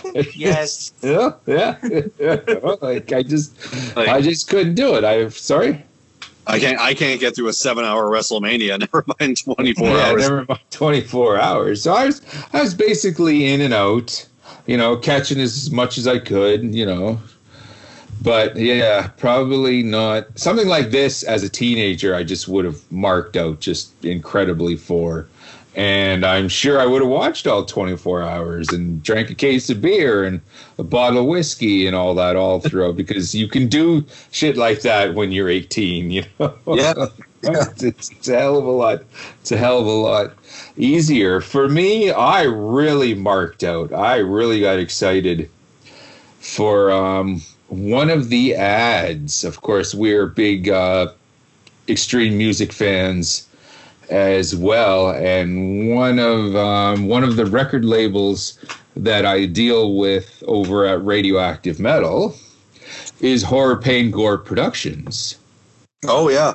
And they were one of the sponsors. Of course, Shlak, their their death match guy, is actually a recording artist with uh with with horror pain gore death, which I guess that's why that's why Mike Mike Giuliano, the head honcho there, you know, was stoked to uh to sponsor that. So when I saw, you know, the ad for horror pain and for Shlak's record and all that. It's like, yes, yes, yes. Okay, this is what I wanted to see. And, like, I, just, the- I just would have been crushed if I didn't. And like the last block too was sponsored by like Appalachian Noise Records too. It's like great.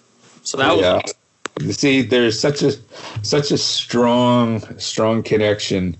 That's that's why this show exists between between pro wrestling and aggressive music. Matt, did you catch any of this? I I unfortunately did not because I had to work uh, pretty early Saturday morning. so yeah, yeah, I I I, not, I I had to go to bed pretty early Friday night and had to get up early Saturday morning and worked until like four o'clock in the afternoon. And yeah, when I got home, I pretty much crashed, so I didn't have. Yeah, I didn't have any time to watch it. Unfortunately, I wish I could. Well, it will all be on YouTube soon, and it's still on FITE TV for free. So Okay. Okay, right on. Okay, dude. Well, what do you say from what you saw and just everything in general? Horns up, horns down, horns in the middle. horns up. For sure, for El sure. Drunko versus Eddie Only was amazing. So it was a good, it was a good weekend for pro wrestling slash sports entertainment all around. it seems. Yep. It seems that way. Excellent, excellent. Oh, another quick thing to add to this podcast: Jon Moxley showed up in New Japan Pro Wrestling. oh yeah, Oh, Got it. okay. him and him and Kenta are going to be facing each other. Yep. Yeah, Uh, for for what? Like for what The events? U.S. title. yeah, Oh, okay. yeah. Because Moxley's still a U.S. champion in uh, New Japan. Okay. How are they doing things in Japan? Well, Right, it's not right in now? Japan. They have Oh. a U.S. uh, place Affiliate? Affiliate, yeah, where they're because they flew Kenta in and then quarantined him for a few weeks, of course. Right. And now Kenta's down here, and then on the 26th they're having Moxley versus Kenta, For which league? For which? New Japan.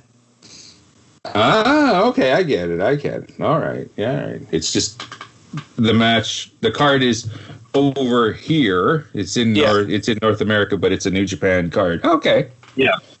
Right on. Right on. Will that be available pay per view or on the fight? Uh, or- I don't know. Uh, yeah, no idea. Oh, okay. Well, fair enough. Some something to look into. yeah, for sure. I said that on the top of the hop that this program was going to be very edgy.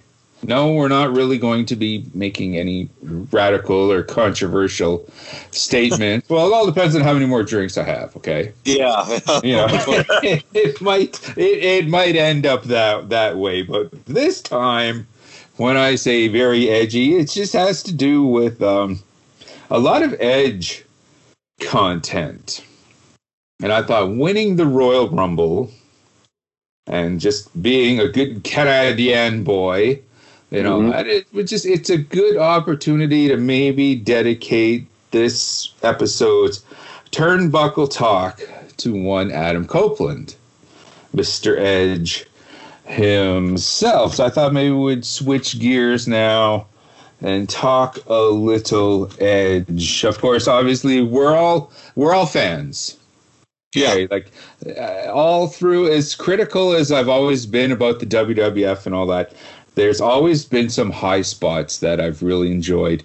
And pretty much whatever Edge has done, you know, it's something I could always get behind. So I guess yeah, it was a, it was safe to say and when he came back, was it the Rumble last year?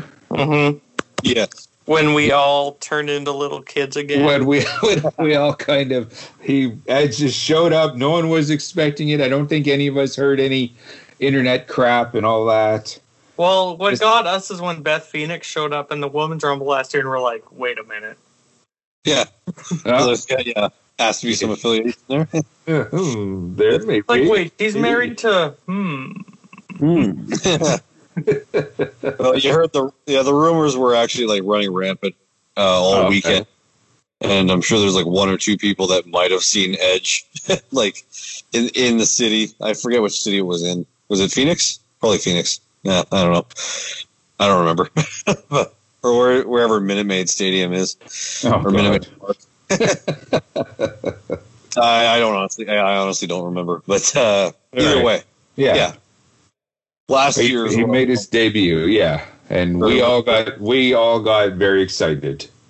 You uh, know? Yeah, when when the when the buzzer counted down and hit the everyone did the thing. A few seconds of silence, and then all of a sudden, you think you know me? And I was like, So, yeah.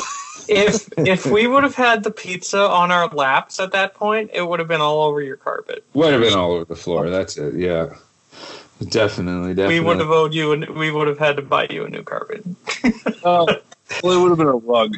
It would have been. There you go. so it would have been a lot cheaper than new carpeting. Yeah, because I think we had just put our pieces of pizza on the coffee table, and then Edge came out, and then we all like stood up and jumped, and it was just like Yeah, we would have had pizza in our laps. yeah. Floor on our feet. Yep, the floor would have gotten a piece of pizza. yeah. Do you guys remember when you first discovered Edge? Yes, I, Rude. yeah, when, yeah, when he was a member of the Brood. Like, yeah, yeah, it was like, oh yeah, when I started watching wrestling, the yeah, they had Edge and Edge had already aligned himself with uh with Gangrel, and then Christian had already made his debut, and yeah, they were already, all the three of them were coming out in the in the raising up through the circle of fire. Still Right. the best Oh, entrance right. ever, in my opinion. Yeah, Right, and Gangrel was drinking drinks the blood out of the goblet, I believe, as Yeah. well. Very metal, very metal. very metal. but uh, but yeah, like that was that was my first uh my first memory of Edge. She's just part of a a vampire cult, essentially. Yeah, same same with you, Ducky. It was the Mhm. Brood. Yeah, it was the brood. Right on, right on. That that that actually there was a that, that was a, at a time like there was there was a lot of factions. Mm-hmm. You know, there was the Brood, and then you have later on there was the the Ministry, and you had the uh, the That's Nation of Vince Domination broke up. wrestling. Sorry. That's when Vince liked tag team wrestling. Yeah, yeah, and they had like eight eight hundred million. Yeah, yeah, yeah. No, I remember the Brood quite well, but before before that, he started making his way into the WWF as as the Enigma. They were calling him at first, where they were doing these wicked um, uh, vignettes. It, he was he, you you you just saw him running around the streets of Toronto. They were they were filming it had. And he was just this big guy with long blonde hair running around the streets, and and the whole thing is who is this guy? You know, it's like this modern day superhero and all that. No one quite knew he, who he was, and you know they debuted him as you know the enigmatic Edge. Okay, it's like okay, great, but then that didn't really last long. Before you know it, it's the Brood. He's part of the Brood, and it's all that. It's like, well, what what happened to the big push that he was getting over here? Like, did they not have any faith in that? Did they? No. Because it took a while for him to like shake that off I guess After- so. after the brood uh, kind of dissolved. But, but uh, like, unfortunately, he did go on to have like a like a star-studded career with many accolades. Oh, definitely, definitely. But before there was a brood, before there was an enigma, there was an Adam Impact oh yeah, right up here in Winnipeg's IWA Pro Wrestling. Adam Impact spent, you know, quite quite a while in the Canadian Indies and all that. That is when that that was my first introduction to uh well, Edge, but he was then known as Adam Impact. And even even then like you could see the potential that the guy had. Like, yeah, you could probably make a case of well, there's 800 million guys like this on on the indies and all that, but I think I I I, I definitely saw the potential. I definitely saw the potential. Did you guys ever see Edge live? yes, twice. I saw him once in 1999 at the Winnipeg Arena. Right. as part of a, a live house show.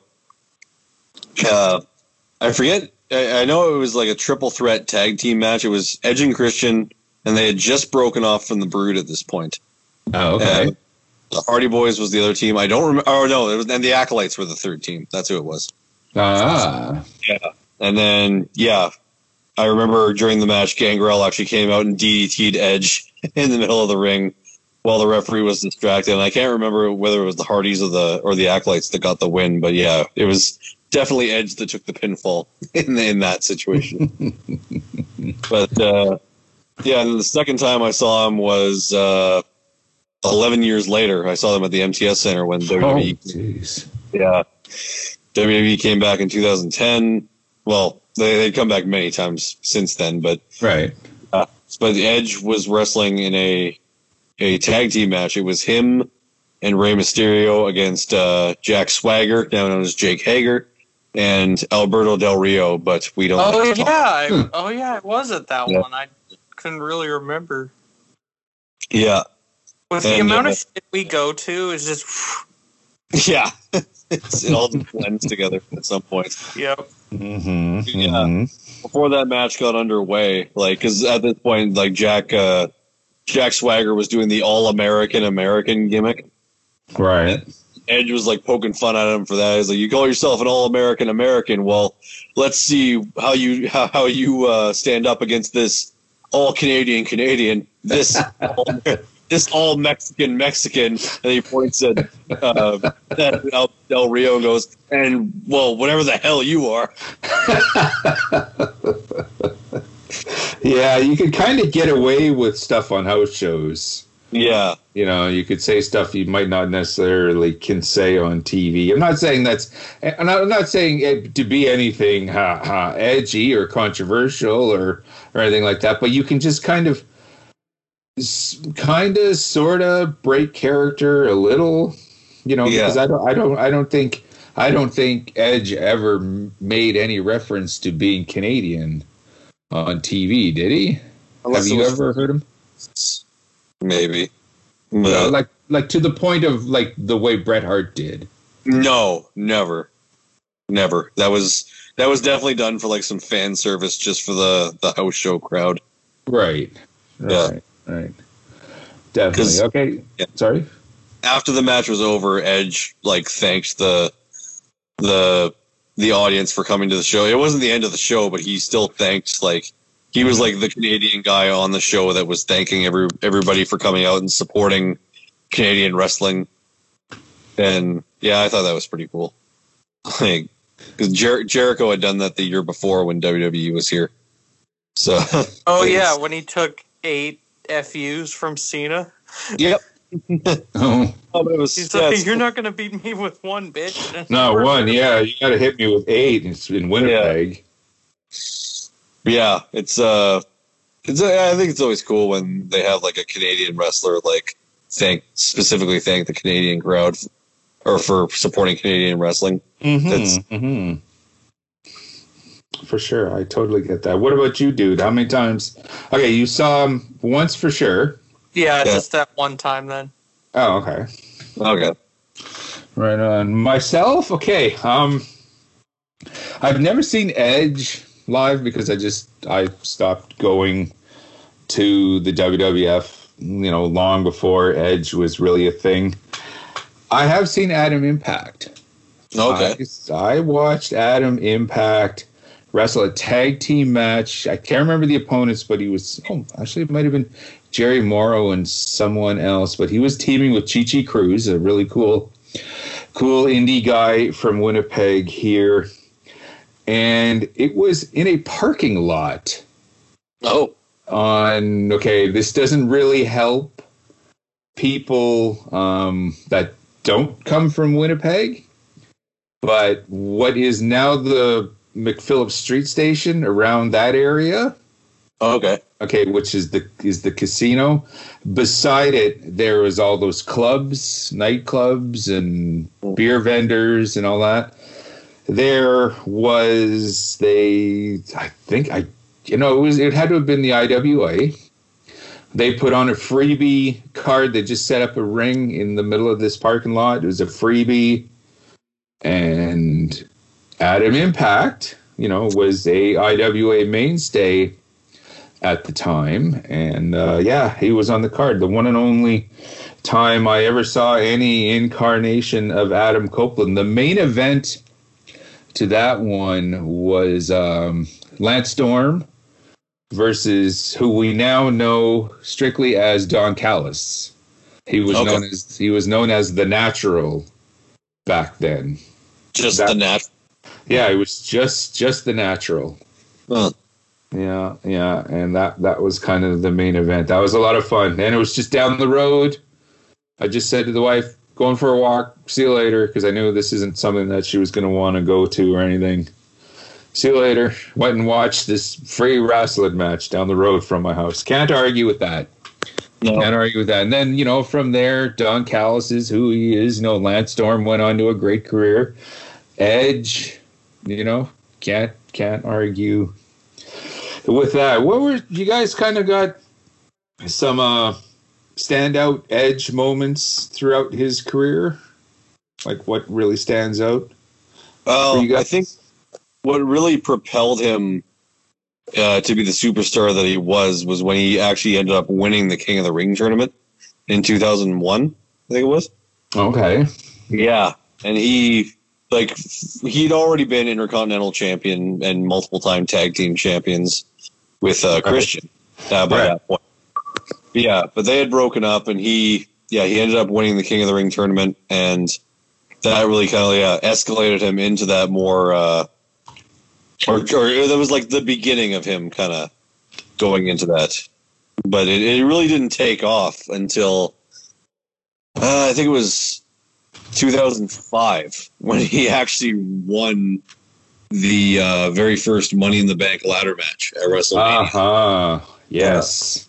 and uh, from there he held that brief. Like like going into the match, they they clearly stated that it was like, yeah, whoever wins the Money in the Bank ladder match gets a world title shot at whenever they choose, and like saying whenever they choose, I just don't naturally assumes like, okay, they then that means they get to pick that I want to face this champion at this show, or I want to face like them on an episode of Raw or SmackDown or whatever. But I Mhm. didn't like, the, the whole concept of it being whenever they choose didn't really kick in until he actually cashed in his Money in the Bank briefcase. Like when he did, the way he did, and it worked so well. yeah, John Cena just amazing. John Cena just finishes defending his WWE title in an elimination chamber match. He's wearing the crimson mask, and Vince McMahon comes out and announces, "This individual is cashing in." And then Edge comes out, hands Vince the briefcase, runs down, hits a couple spears, pins, and wins his first world title of what would be Mhm. uh, four four WWE championships. He would win over his career and seven world heavyweight titles. And apparently, the only one that thought that cash in was a good idea at the time was Vince. Really? Yeah. Well, he was right. He was right. It was perfect. It was Mhm. perfect, and they've they've tried to emulate that, you know, many times throughout the years. But I don't know, like lightning hasn't struck twice. That was an absolutely amazing moment. You really didn't see it coming because I actually I agree with you, Matt, when you said, oh, "Okay, at a time to be named later." Well, okay, well, yeah, I want to meet you at in my hometown during the Survivor Series or whatever. You're, Yeah. you're right. You're right. So to do that is was a stroke of genius. Yeah, and no, well, hearing that Vince McMahon was actually behind that, that's kind Yeah. of shocking. That's kind of shocking. Yeah. Well, I mean, okay, this was about 20 years ago, right? So he Uh, might have had his uh, faculties. uh, 15 years ago. But, uh, I mean, even a broken clock is right twice a day. There you go. right on, dude. What What about you? What What about you, Ducky? Could you guys kind of look like an edge moment? Uh, I really liked his hardcore match with Foley. Oh, yeah, that WrestleMania. Yeah. Oh, wow. yeah, I I know the one you're talking about. But And then was- all the, all the TLC matches were good. The first tag team ladder match with the Hardys were good. yeah, oh, yeah. You Mm. know, Murphy. Or, That- the whole three way, Matt, the Hardys, Edge and Christian, and the Dudleys. yeah. Like they The had first that triangle ladder match at WrestleMania. Yeah. and even if all three of them weren't competing, anytime any you know any number of these two teams got got together, okay, in any sort of match, you knew it was going to be lit. Like you, Yeah. you knew, okay, this is going Using to the using the kids' term, snowy lit. I guess so. I guess so. you knew it was going to be, you know, the A It was- slobber it- knocker. it, yeah, it was it was going to be the thing to watch. It was going to be the show stealer, and and it was it was those were the most interesting matches, you know, going on at the time. At least for me. it's such an such an eclectic uh, combination of teams there. You got like the the Hardy Boys who are like the high flyers. You got Edge and Christian who are like more more on the like the technical mat wrestling uh, side of things, and then the Dudleys who are just like the brawlers, like the big the bigger dudes. The Right, yeah, the the, and the it worked. Yeah exactly. so well. It did. Yep, and uh, everybody, every one of those teams had their own uh, third person that could come in and and and uh, interfere on their behalf. Because the the Dudleys had Spike, uh, the Hardys had Lita, and Jeff and uh, or sorry, uh, Edge and Christian had Rhino at the time. There you go. There you go. It's funny how you should say um, words like pad, Lita, and Oh, stuff like that because definitely one of an angle that will always live in WWF infamy was the real life angle you know Mhm. that they they took you know the private lives of these three people and put it out there you know for the world to see you know which we're we're talking about the real life um Matt Hardy was you know, in a long term relationship with Lita at the time, and she kind of, well, yeah, One thing- one thing- injury.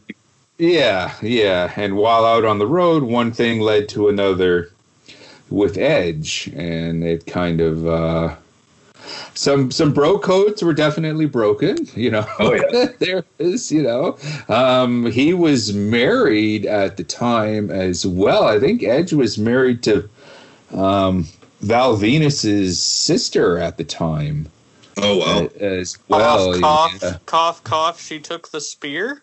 yeah, yeah, yeah, yeah, yeah. And the whole thing was kind of revolved. They they tried to recreate it at first um, with Kane. And yeah, and no one was buying it. Nothing. No. they- Kane was getting booed out of the building, not because Kane sucks, they just didn't want Kane in that spot. They wanted Hardy. They wanted the real deal. Like everyone's imaginations were just, you know, going going overtime.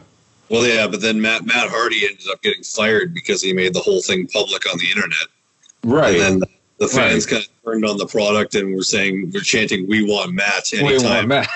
Edge, Edge and Lita were in the ring. huh? Yeah, and then uh, yeah, I know that, that one episode of Raw where Matt ended up coming back and attacking Edge from in the backstage area, and even like ran through the crowd, and yeah, Mm. that was. I remember that happening live. I was like, "Shit, is this actually happening? Is that actually Matt Hardy?" Because they didn't show his face at first. So, Oh yeah, like you could totally suspend disbelief. It was 1975 again for a little while there because you you you believed it. Like cuz okay, cuz the, there were real life feelings there and we all knew it, mhm. but these two had to work together, which I think is Yeah. a testament to their professionalism that they you know, didn't actually like Matt Harvey. Matt, I almost said Matt. Matt Harvey. Matt Okay. Matt Hardy. Tom Phillips. Matt I got that right. It was Tom Phillips, right? yeah, yeah, Okay. For what? the commentator on Raw. He Oh, like- Jeff yeah. Hardy, Jeff Harvey at the Royal Rumble one year. Oh, oh, okay. Okay. Well, everyone, you know, wanted wanted Matt Matt Matt Hardy, and you got to give him extra credit for not really wrapping his hands around Edge's throat. Yeah, but I bet that that pro, I bet that promo that he cut when he came back that that night. I bet he got a lot of aggression out when he. Oh, you're right then and there. Yeah. and then He the whole thing. He Sorry. referred to Edge. He referred to Edge as Adam when he got when he got the hold of the mic. Right. Yeah, he's like Adam, you bastard! I'm gonna make your life a living hell. And Lita, you whore. 'cause- yeah, because that's what a guy would say. Yeah, you know, like a guy that's angry. You- get a guy that's angry enough, you know, because that's, you know, not only was that his real life woman, but now she's messing around with a guy that he thought was his friend and all. One of that. his And the only reason why, sorry, one of his best friends. yeah, yeah, and the only reason why we're not being gossipy geese here, this is a major part of you know WWF uh, storylines and folklore and what what whatever you want to call it. It's it's just funny though. None of this lasted in real life. Lita went like the, she didn't last very long with Edge. Edge, you know, is now married to another to to another woman and has kids. Matt Hardy is has moved on, married, you know, with with with kids, and I don't know what Lita's doing. Last I heard, she like married a lawyer or something lame like that. I know she dated CM Punk for a little bit, but Well, Punk was dating everyone there for Yeah. a while there. Like God, like talk. You want to talk about a real life hero? It's- it was he CM had Punk. tattoos. He Punk was in Oh, yeah, yeah. Oh, Punk was laying the smack down on a lot there. Yeah, in the dressing la- room la- there. Yeah, last I heard, Amy or Amy Dumas Lita. That's a real name. But uh, sorry, I didn't mean to break kayfabe. but, uh, yeah, Lita and Gail Kim were actually starting up uh, some sort of company together. I, I Oh. don't remember what it was called, but uh, yeah, I remember hearing something about that briefly uh, last year. Okay, I anything Gail Kim does, okay, I'm 100% behind for sure. Okay. And I actually know that Le- Lita was here not too long ago, or a few years back. Anyway, I think it was like 2016. She was here and she was at a, she was at an all local show. Yeah, She was she was pretty- in CWE. Yeah, that was it. Yeah. I don't even remember that. I didn't go to that one, unfortunately. I should have, but 'cause But that's there when I was going to all the CWE shows. Yeah. But not even a wrestling show. She was at like a, a local metal show one time. Well, yeah, because she's a legit. Yeah, she's got the Luchagors, her band. You know. Yeah. Yeah. Mhm. Yeah. With radioactive metal, I tried a couple times and never, got back.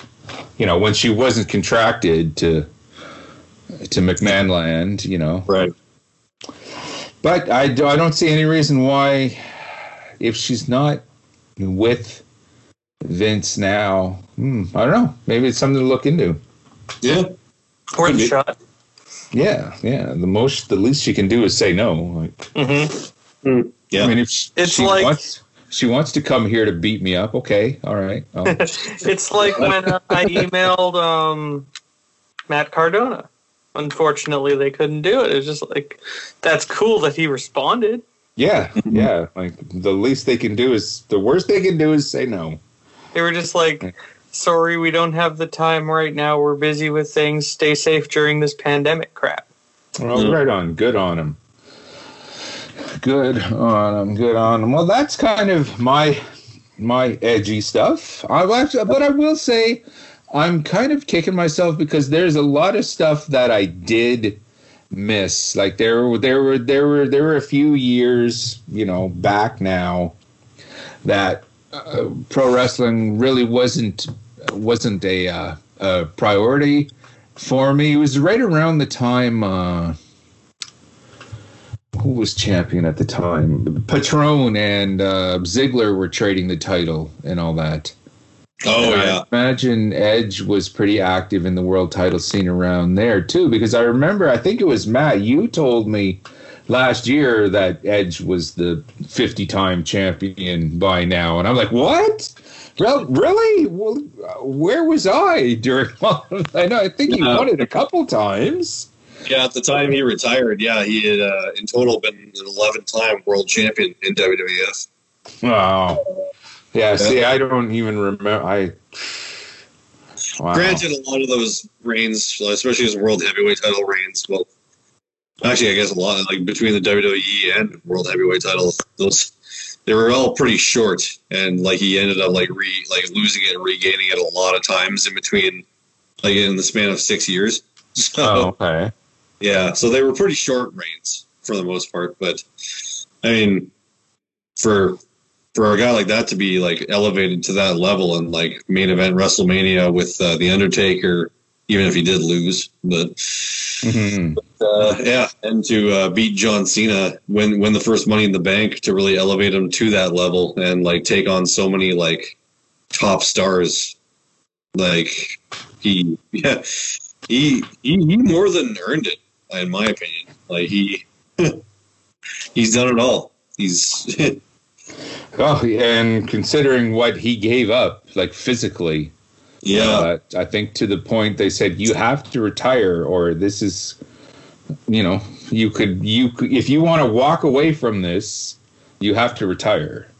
Yeah, well, yeah. At that at that point, WrestleMania 27 was his last match that he had wrestled, where he had actually beat uh, Patron for the. Well, he retained here. He yeah, he retained against Patron at the at WrestleMania 27, and then I think it was the next night on Raw, or no, it was SmackDown that week.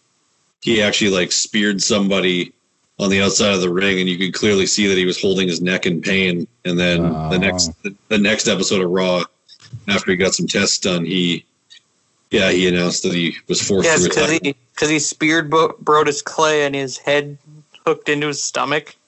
oh yeah, Ouch! Ouch! you can clearly see him holding his head and neck after the move, and he was not not doing too good. And then yeah, the MRI scans that he did showed that he had spinal stenosis, and yeah, unfortunately, that's not really. Well, a lot of wrestlers over the years have suffered from that, but only a couple have come back. So, but yeah, like it's, I'm glad to see him back now, and it's like I never thought I'd ever see him wrestle ever again. But hmm e- even if it is on borrowed time, like Right? Yeah. Like this. This he can only do this for so much longer. yeah, like he's pushing he's pushing fifty. I imagine like he'll have he'll probably have one more world title run, lose it, and then probably fade off into the sunset, knowing that he could retire on his own terms rather than being right than being forced yeah yeah very commendable very commendable yeah yeah um if that's it for all of the edgeness in the turnbuckle talk. I want to do something a first time, another first here for Wrestling Night in Canada. You guys are familiar with the watch along concept? Oh yeah. Okay, I'm sure like you've heard about it on other podcasts and probably probably enjoyed it. Um, while I was kind of you know with with with it, with everything going on with Edge, with Don Callis at um, make making an impact on AEW and on Impact and all that. Right now, these two individuals are all the buzz. Mm-hmm. Well, you kind of rewind few years, few years back, shall we say, or more than a few years now, and Edge and Mr. Callis and all that, like I like as we mentioned throughout this show, kind of got their start in the Canadian Indies and a lot here in the Winnipeg territory. Just yep. happened to be kind of dicking around on Facebook when I stumbled upon something from Winnipeg Wrestling's illustrious history. And that was a match from the IWA um, in 1997 Edge and Christian versus Don Callis and none other than Rick Martel. And it's like, oh, you know what? I think this is so relevant once again with go, what's going on right now. The three of us have to sit down and have our very first watch along. All right. This was then because because there's there there's a lot of history because going back to this match, Okay. This yep. this is pre-Edge. Okay, this was when he was known as Adam Copeland, Adam, Adam, Adam Impact, Adam Impact. I think uh, Jay Russo, Re, Re, Jay Rez, Reso. Okay, I think he was known as Christian Cage at the time. Oh, then he reused that in TNA. Yeah, yeah. That's why when they came out and he was called Christian Cage, I was like, oh, okay. They can't call him just just Christian. Yeah, because Vince will have you know a shit fit. Across the ring from what was going to be this legendary tag team was another tag team that probably at some point should have gone on to greater and better things. They were known as the Supermodels. Oh well, I guess Rick Martel wouldn't keep the model part. Yes, yes. Rick back back then at this point in time, 1997.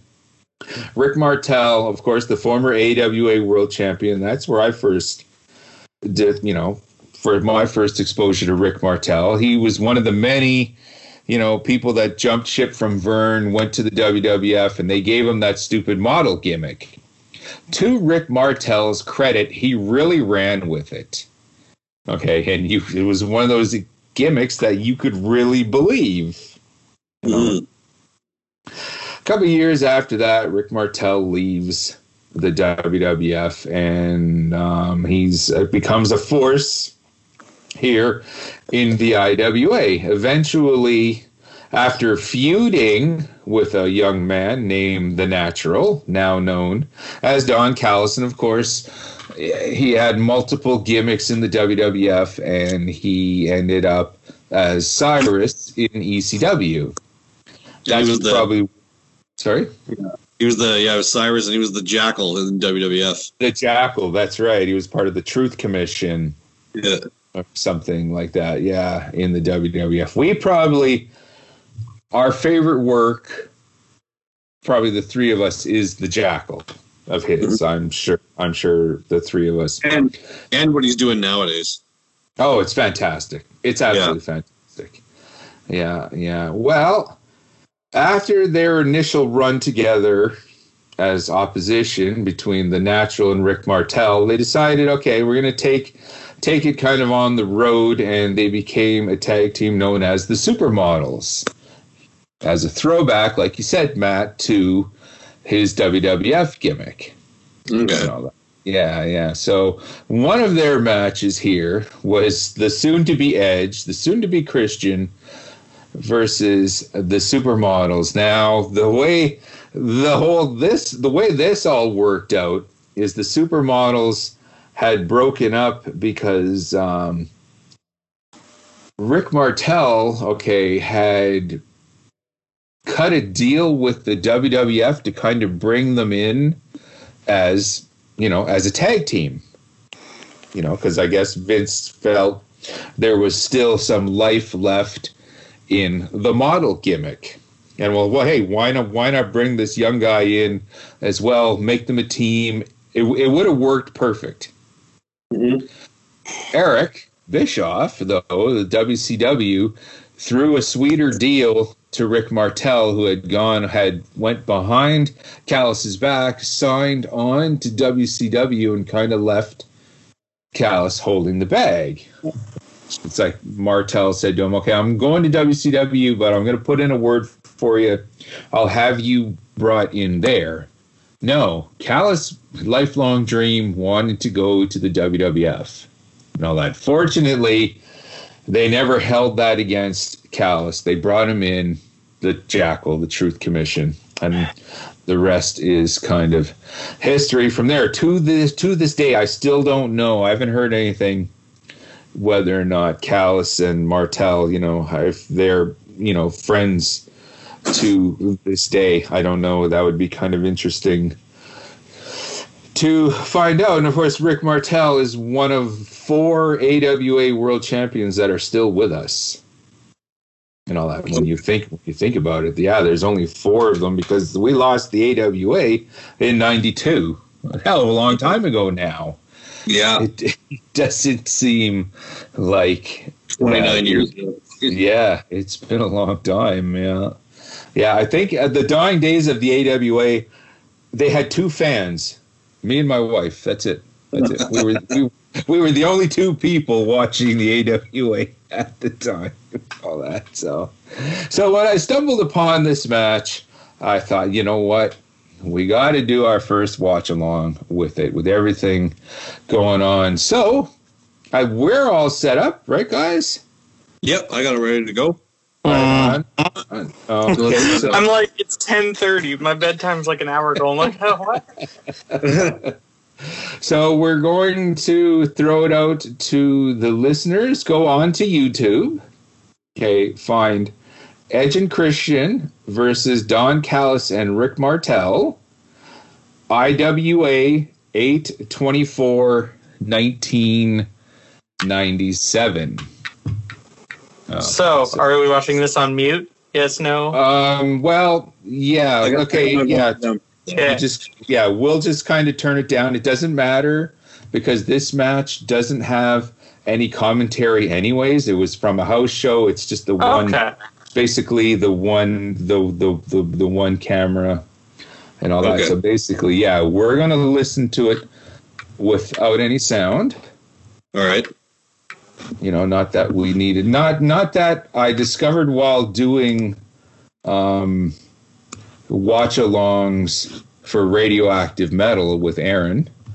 We uh we we found the sound doesn't get picked up over Skype anyways Okay. from YouTube. So All right. but it's all it's all Sounds like about, it, that just sounds like a challenge. it's all kind of it's all kind of a moot point anyway. So if everyone is all ready to rock and roll at the count of three, um, we'll press play. So Okay. I'll, I'll count down from three, three, two, one, play.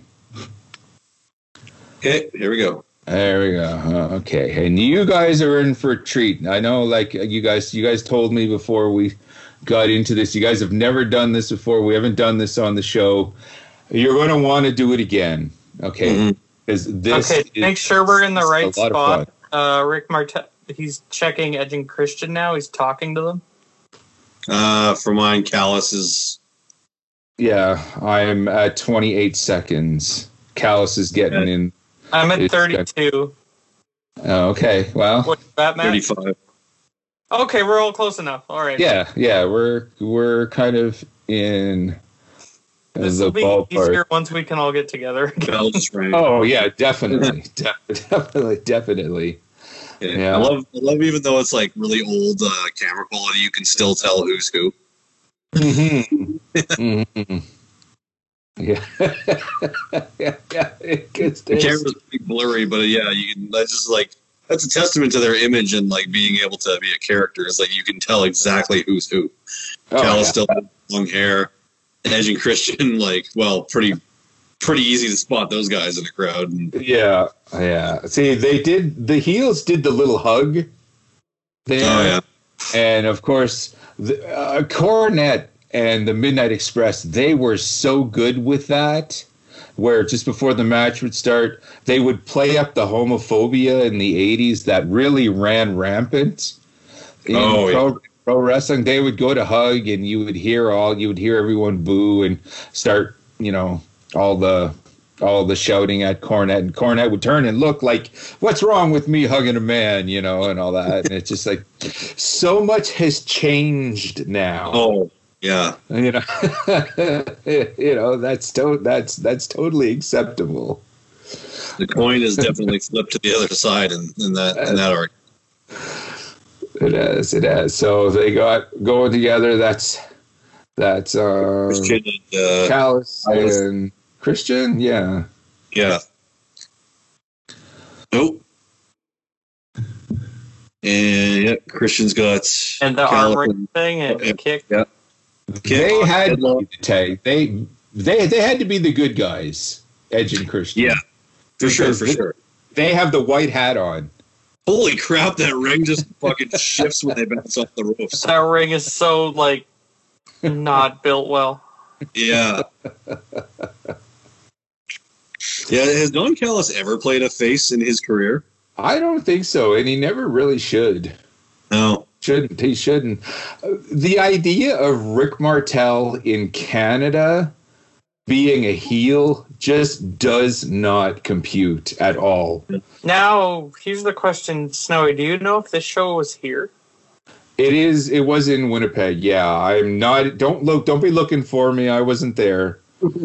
but yeah, I think. I'm trying to think- think of what little shitty building this was in. Well, Well, he isn't around anymore. yeah, it could, could very well be.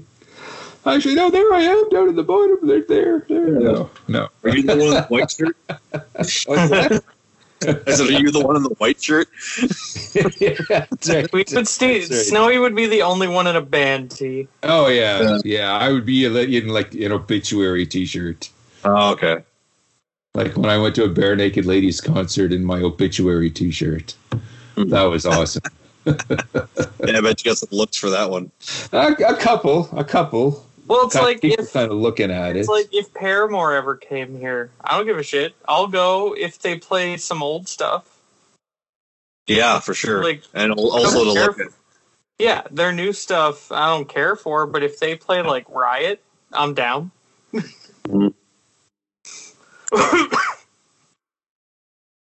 Is it just, is it just me or is this referee counting kind of fast? Seems Yeah. like it. this is. It's also. He's probably also not the best ref. Like this Nah. is the. It, this is probably the highlight of the guy's career so far. He's in the same. He's in the same ring as Rick Martel. You know, Yeah. like it's this is this is probably it, and I, I So can't think these of ropes any. scare me.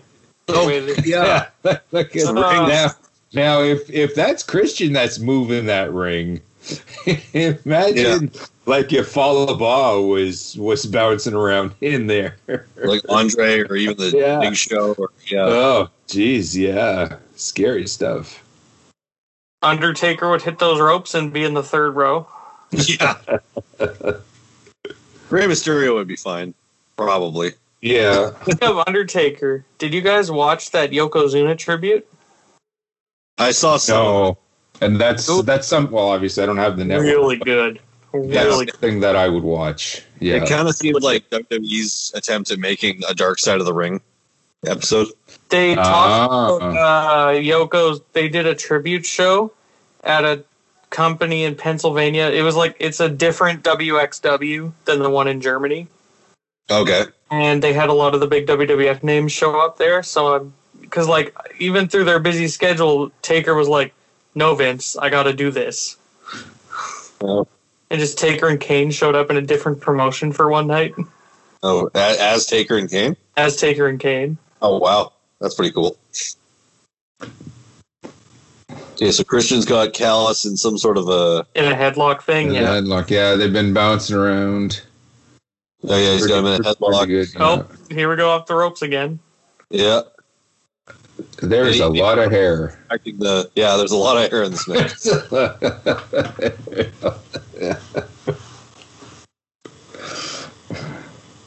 Now Martel is a heel in Canada. It just doesn't. That's like you just like you couldn't do it like with Bret Hart in Canada. That's why during the whole thing, as over as Austin was, and all Oh, that. Cal Oh, there we go. Oh, oh, oh, Callis got knocked out. Christian's going to roll him over. One, two, and he kicks out. oh. Christian flips him over. And got him in a headlock. Martel's squirming. oh, did he tap? No, it looked like he tapped out there. the hell? That reminded me of that episode of SmackDown. Remember how dumb that ref was? When Kurt was pinning Undertaker and then he just hit his hand on the ground twice and then the ref was like, submission! It's like, uh, what? Uh. New guy? Edge is in. Uh, Yep. Edge Christian Oh, double off the ropes. Martel. Double hit.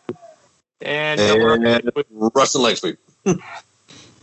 That's that. What? That's a Canadian leg sweep. What are you talking about? Yeah, sorry. it's the curling leg sweep. sorry, That's he's right. got, That's right. Yeah. he's got the he's That's, got the Canadian headlock now. Yeah. Gotta hurt hard. that's right. Everything they do from now on, it's the the Canadian gouge to the eyes. Oh, wait a minute, but they're all. Oh shit! All four of them are. That reminded me at the Rumble last night. Who who said uh, Corey Graves was like that was a Greco Greco Roman thumb to the eye, and I was like, yes. Oh, ah, see, that would have been the highlight of the show for me. Just hear that. Yes. Bit of Bobby oh, Heenan. Greco Roman thumb to the eye. I was like, yes. It was like the when Corey said, "This isn't fair for Flair." It's like, where's Snowy? Where's Snow? Oh yeah, yeah. Tells- Oh, yeah, Edge just kicked Callis's oh. hand. Yep. Oh, well, that's. Oh. Yeah. now wait a minute. No. Well, I, I, you can't blame the ref on this because you know they're like brothers. Yeah, for sure. yeah. Oh, Martel's got Edge's hair, or he did. Reaching for the tag. Oh, kicks his hand again. And Hey. switch. Yeah. Now come on, come on, ref. there was no tag. What Oh, the but heard hell?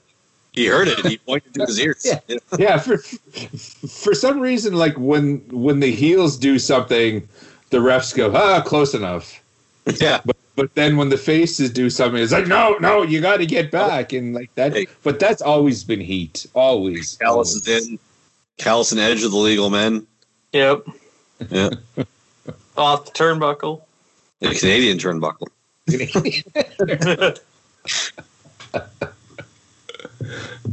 They snapmare and Canadian needle face. he hits the moose drop. Yeah. The moose drop to the moose jaw. The moose jaw knee drop.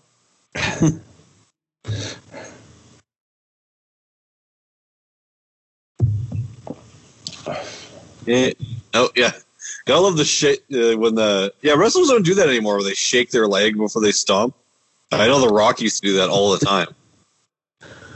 This is Callis just did it. I saw well yeah you got to give it that little extra little little shimmy, little oomph, yeah little pizzazz. You know. Now when The Rock comes back and wrestles, he does that once and he's like, oh no, I'm tired. Shit. I don't think he would. Oh, oh malfunction at the junction thank you thank you ed whalen Yeah, well, Mauro Ranallo said that for a lot too. Ah, okay Malfunction at the junction. tell you, all four of those guys just would have been over the moon to hear. Oh Ed no, Whale the say Winnipeg that is throwing a fit. Who else is good at that? Jericho, Omega.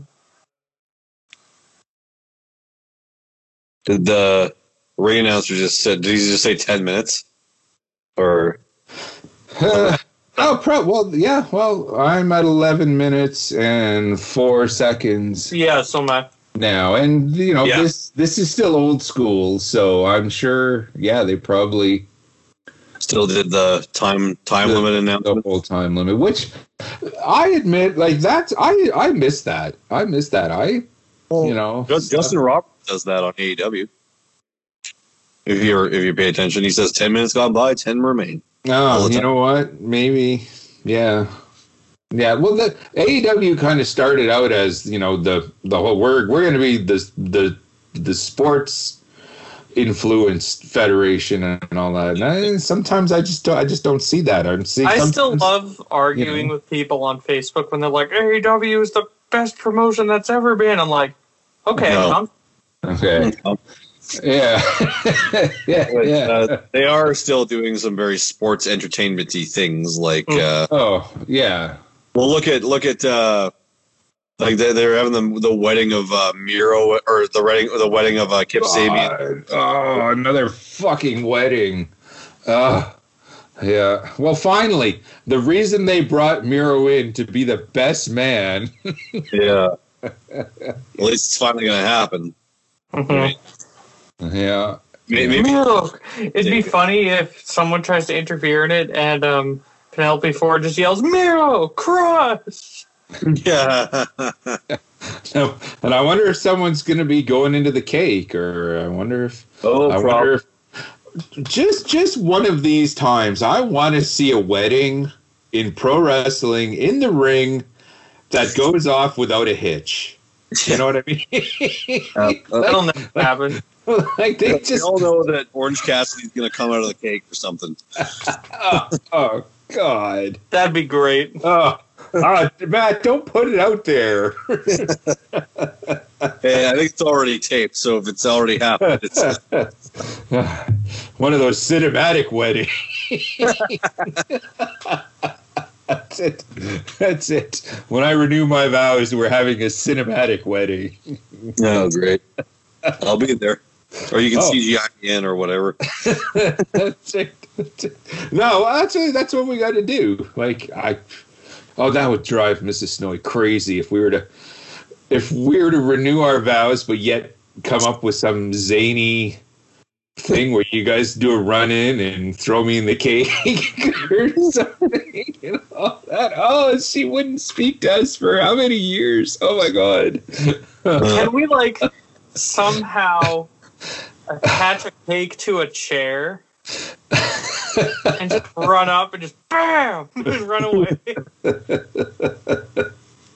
Uh, that seems convoluted, but It'd be Anyway. just run up and, like, clothesline from hell with a cake. all right. So Callis is edge down. Oh, knee drop. no. The loose jaw knee drop. Yeah, Well, you see so you saw so many Ric Flairisms in in the natural. Well, the name the natural, the nature boy. You know, and he had kind of had the he did his best impressions a lot. So So, uh, Don Callis was the natural before Dustin Rhodes was, I guess. Because I know Dustin Rhodes back in the like when he was in he called himself the natural. yeah, but mm, but yeah, Dustin Rhodes showed up WCW ninety one, maybe ninety. Yeah, before he before he, he was Gold Dust, he was the natural Dustin Rhodes. He was the natural Dustin. Yeah, yeah. And um I don't Oh sh I, I like I'm pretty sure Callis didn't go, "Oh, I got to call myself the natural. Dustin Rhodes is doing it." If he was doing it in the WFWA, which kind of predated the IWA, then it would it would have been a total coincidence. Okay. Yeah, I guess like during this time, during the time of this match, uh, Dustin Rhodes was already Gold Dust. So Oh yeah, yeah, he was already '97. He was already off and running. hmm I remember I seeing something somewhere where like Vince McMahon brought him in to be this like very eccentric and androgynous character, and then Dustin Rhodes agreed, but he a lot of people don't think he knew what the word androgynous meant.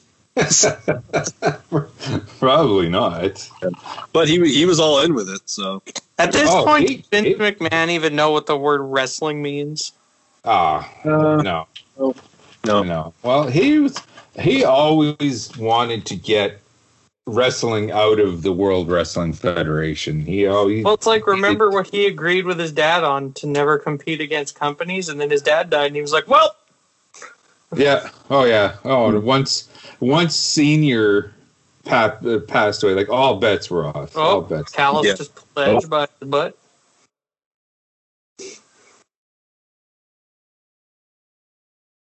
all right. See, this is the point. If this was on a live show, the crowd would be like, "This is boring," Yeah. because wrestling fans are. No, I'm not going to say that. Well, now now, but like back back then, depending on who on who it was, like Nick Bockwinkel and Verne Gagne could have, you know, had a match full of nothing but headlocks, and the Winnipeg Arena would have been captivated by it. Yeah, Because like all they, the, yeah, they had these amazing matches all over. Who had the better sleeper? You know, and yeah, like it, the late '80s, early '90s, a drop toe hold could get a pop from the crowd. you good, you good. A double drop kick, like wow. nowadays, nowadays, every man and his dog does a Canadian destroyer. Mhm. And to name a few, Ricky Morton.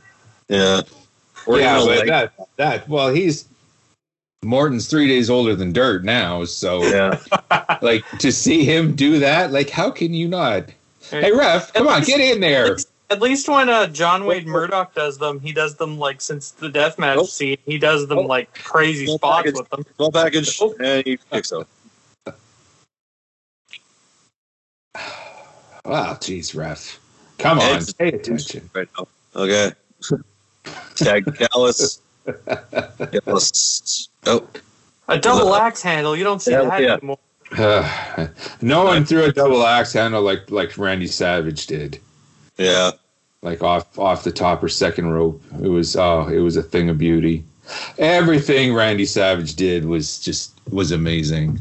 Oh yeah. Oh, Cal's up. Oh. Punch to the gut. I'm waiting for Edge to spear somebody, but I don't think he was spearing people. What's this?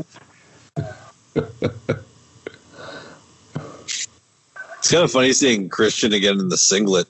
He hasn't worn Yeah. that in forever. I think after this though, Edge did some uh, some shots in the uh, the American Indies as Sexton Hardcastle. That's that's a poor name if I ever heard. It's definitely a poor name. Holy jeez.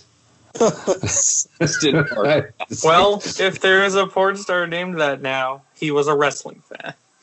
Oh, definitely.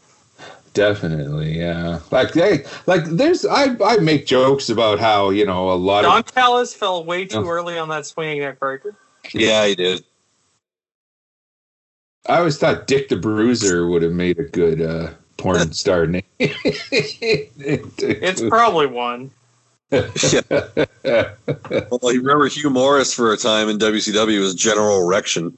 Oh God, yeah. Oh, Russo. God, God, if there's one person that I don't miss, you No, like, no, it's that's Russo. Russo. Like, Yeah. like, I, like he had some good Oh, ideas. Mart- he had his. Pulls lock Martel- and Martel goes out. I love how there's just like a rope being used as a barricade for the crowd. Yeah, Yeah, yeah, yeah. I tell you, yeah. Time, time, times have changed. yeah. And look, Oh. there's, there, there's Oh, he's got the wooden chair. They didn't even have steel chairs.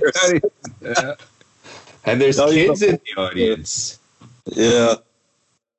They didn't even have the steel folding chairs. They just had to Oh, use like A kitchen. drop kick. Whichever, Yeah. That was which, the finishing move. Yeah. which, uh, whichever the chairs at the community center here just happen to be using. Oh, edge Wait. into the post. Christian's go. Oh, oh nope. Oh, Is he holding one, him down? two, yeah, one, two, three. Oh, there he goes. Oh, oh. Well, Martel- I, I didn't see nothing. Booth, though. What's that? Uh, Martel was holding down Christian's booth though. no, he didn't. No. no, he didn't. I seen it.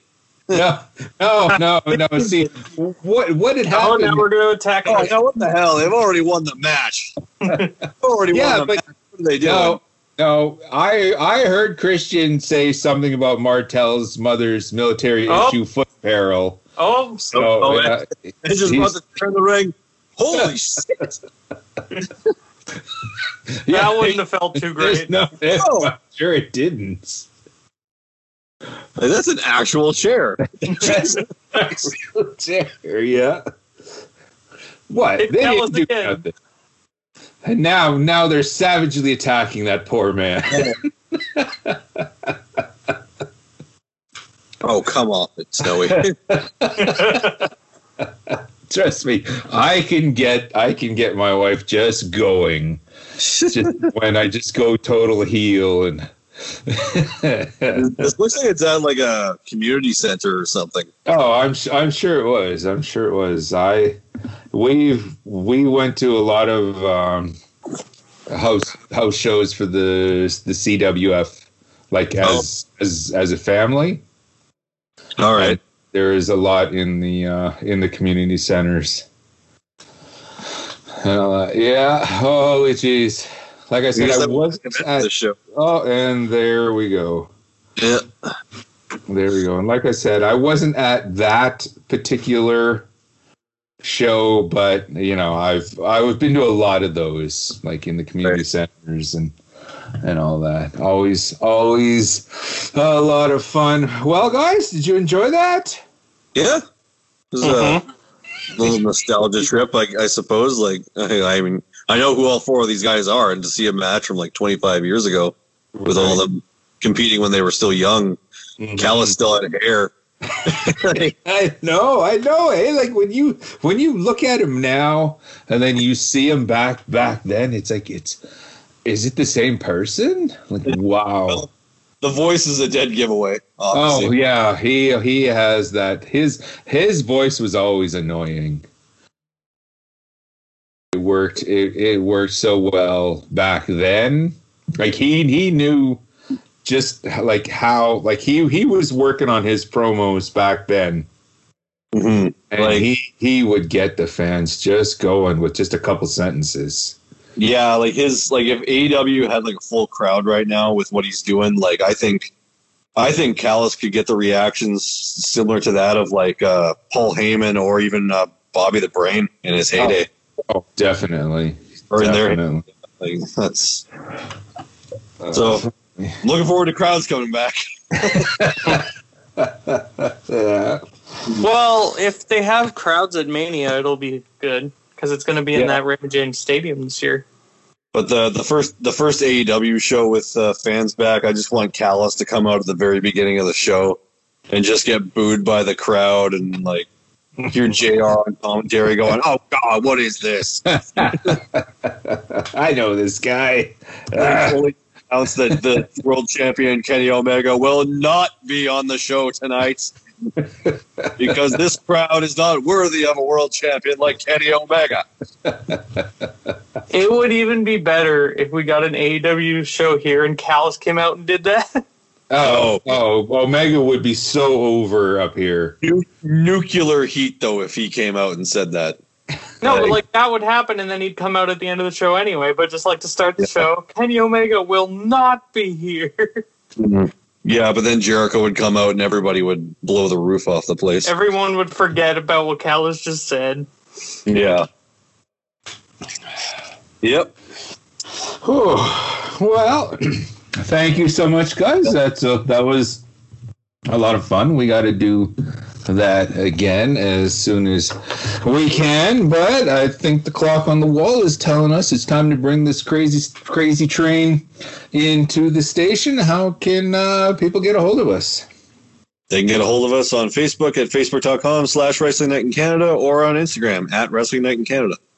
And of course, Wrestling Night in Canada is proud members of the Shining Wizards Network, shiningwizardsnetwork.com. Um, probably chances are that's where, you know, you've heard of us. You've, you've first cut wind of us through there. But if you're finding us out through any other podcast aggregator, be sure to go and check out all the amazing shows on the network. It's not just a, it's predominantly pro wrestling, but there's there's there's comedy, there's pop culture. There's this awesome music program called Radioactive Metal. If you haven't heard enough of your cool Uncle Snowy, you'll go want to go over there, join myself and my co-host Aaron over there. Hey man. And uh and enjoy. In the meantime and in between time, that's it. This has been another exciting episode. Ah, this has been a very edgy episode of radio. Of oh, I did it again. Ah, yes. Ah. That's another beer. That's I another owe you guys another beer. Yeah. Uh, this has been another exciting, another edgy episode of Wrestling Night in Canada. Uh, I'm Snowy White. I'm your new WNIC champion, Matt. Ah, ah, I had to squeeze one in there. Yep. I'm holding the belt right now. Come on. Oh, right. Uh, I'm getting it back next time. oh, you're never taking this title. I'm getting it back. I'm getting it back. Yeah. And I'm just And- I was gonna say, I was gonna say, dude, don't, don't forget you. Signing off. and we're from Winnipeg, you idiots.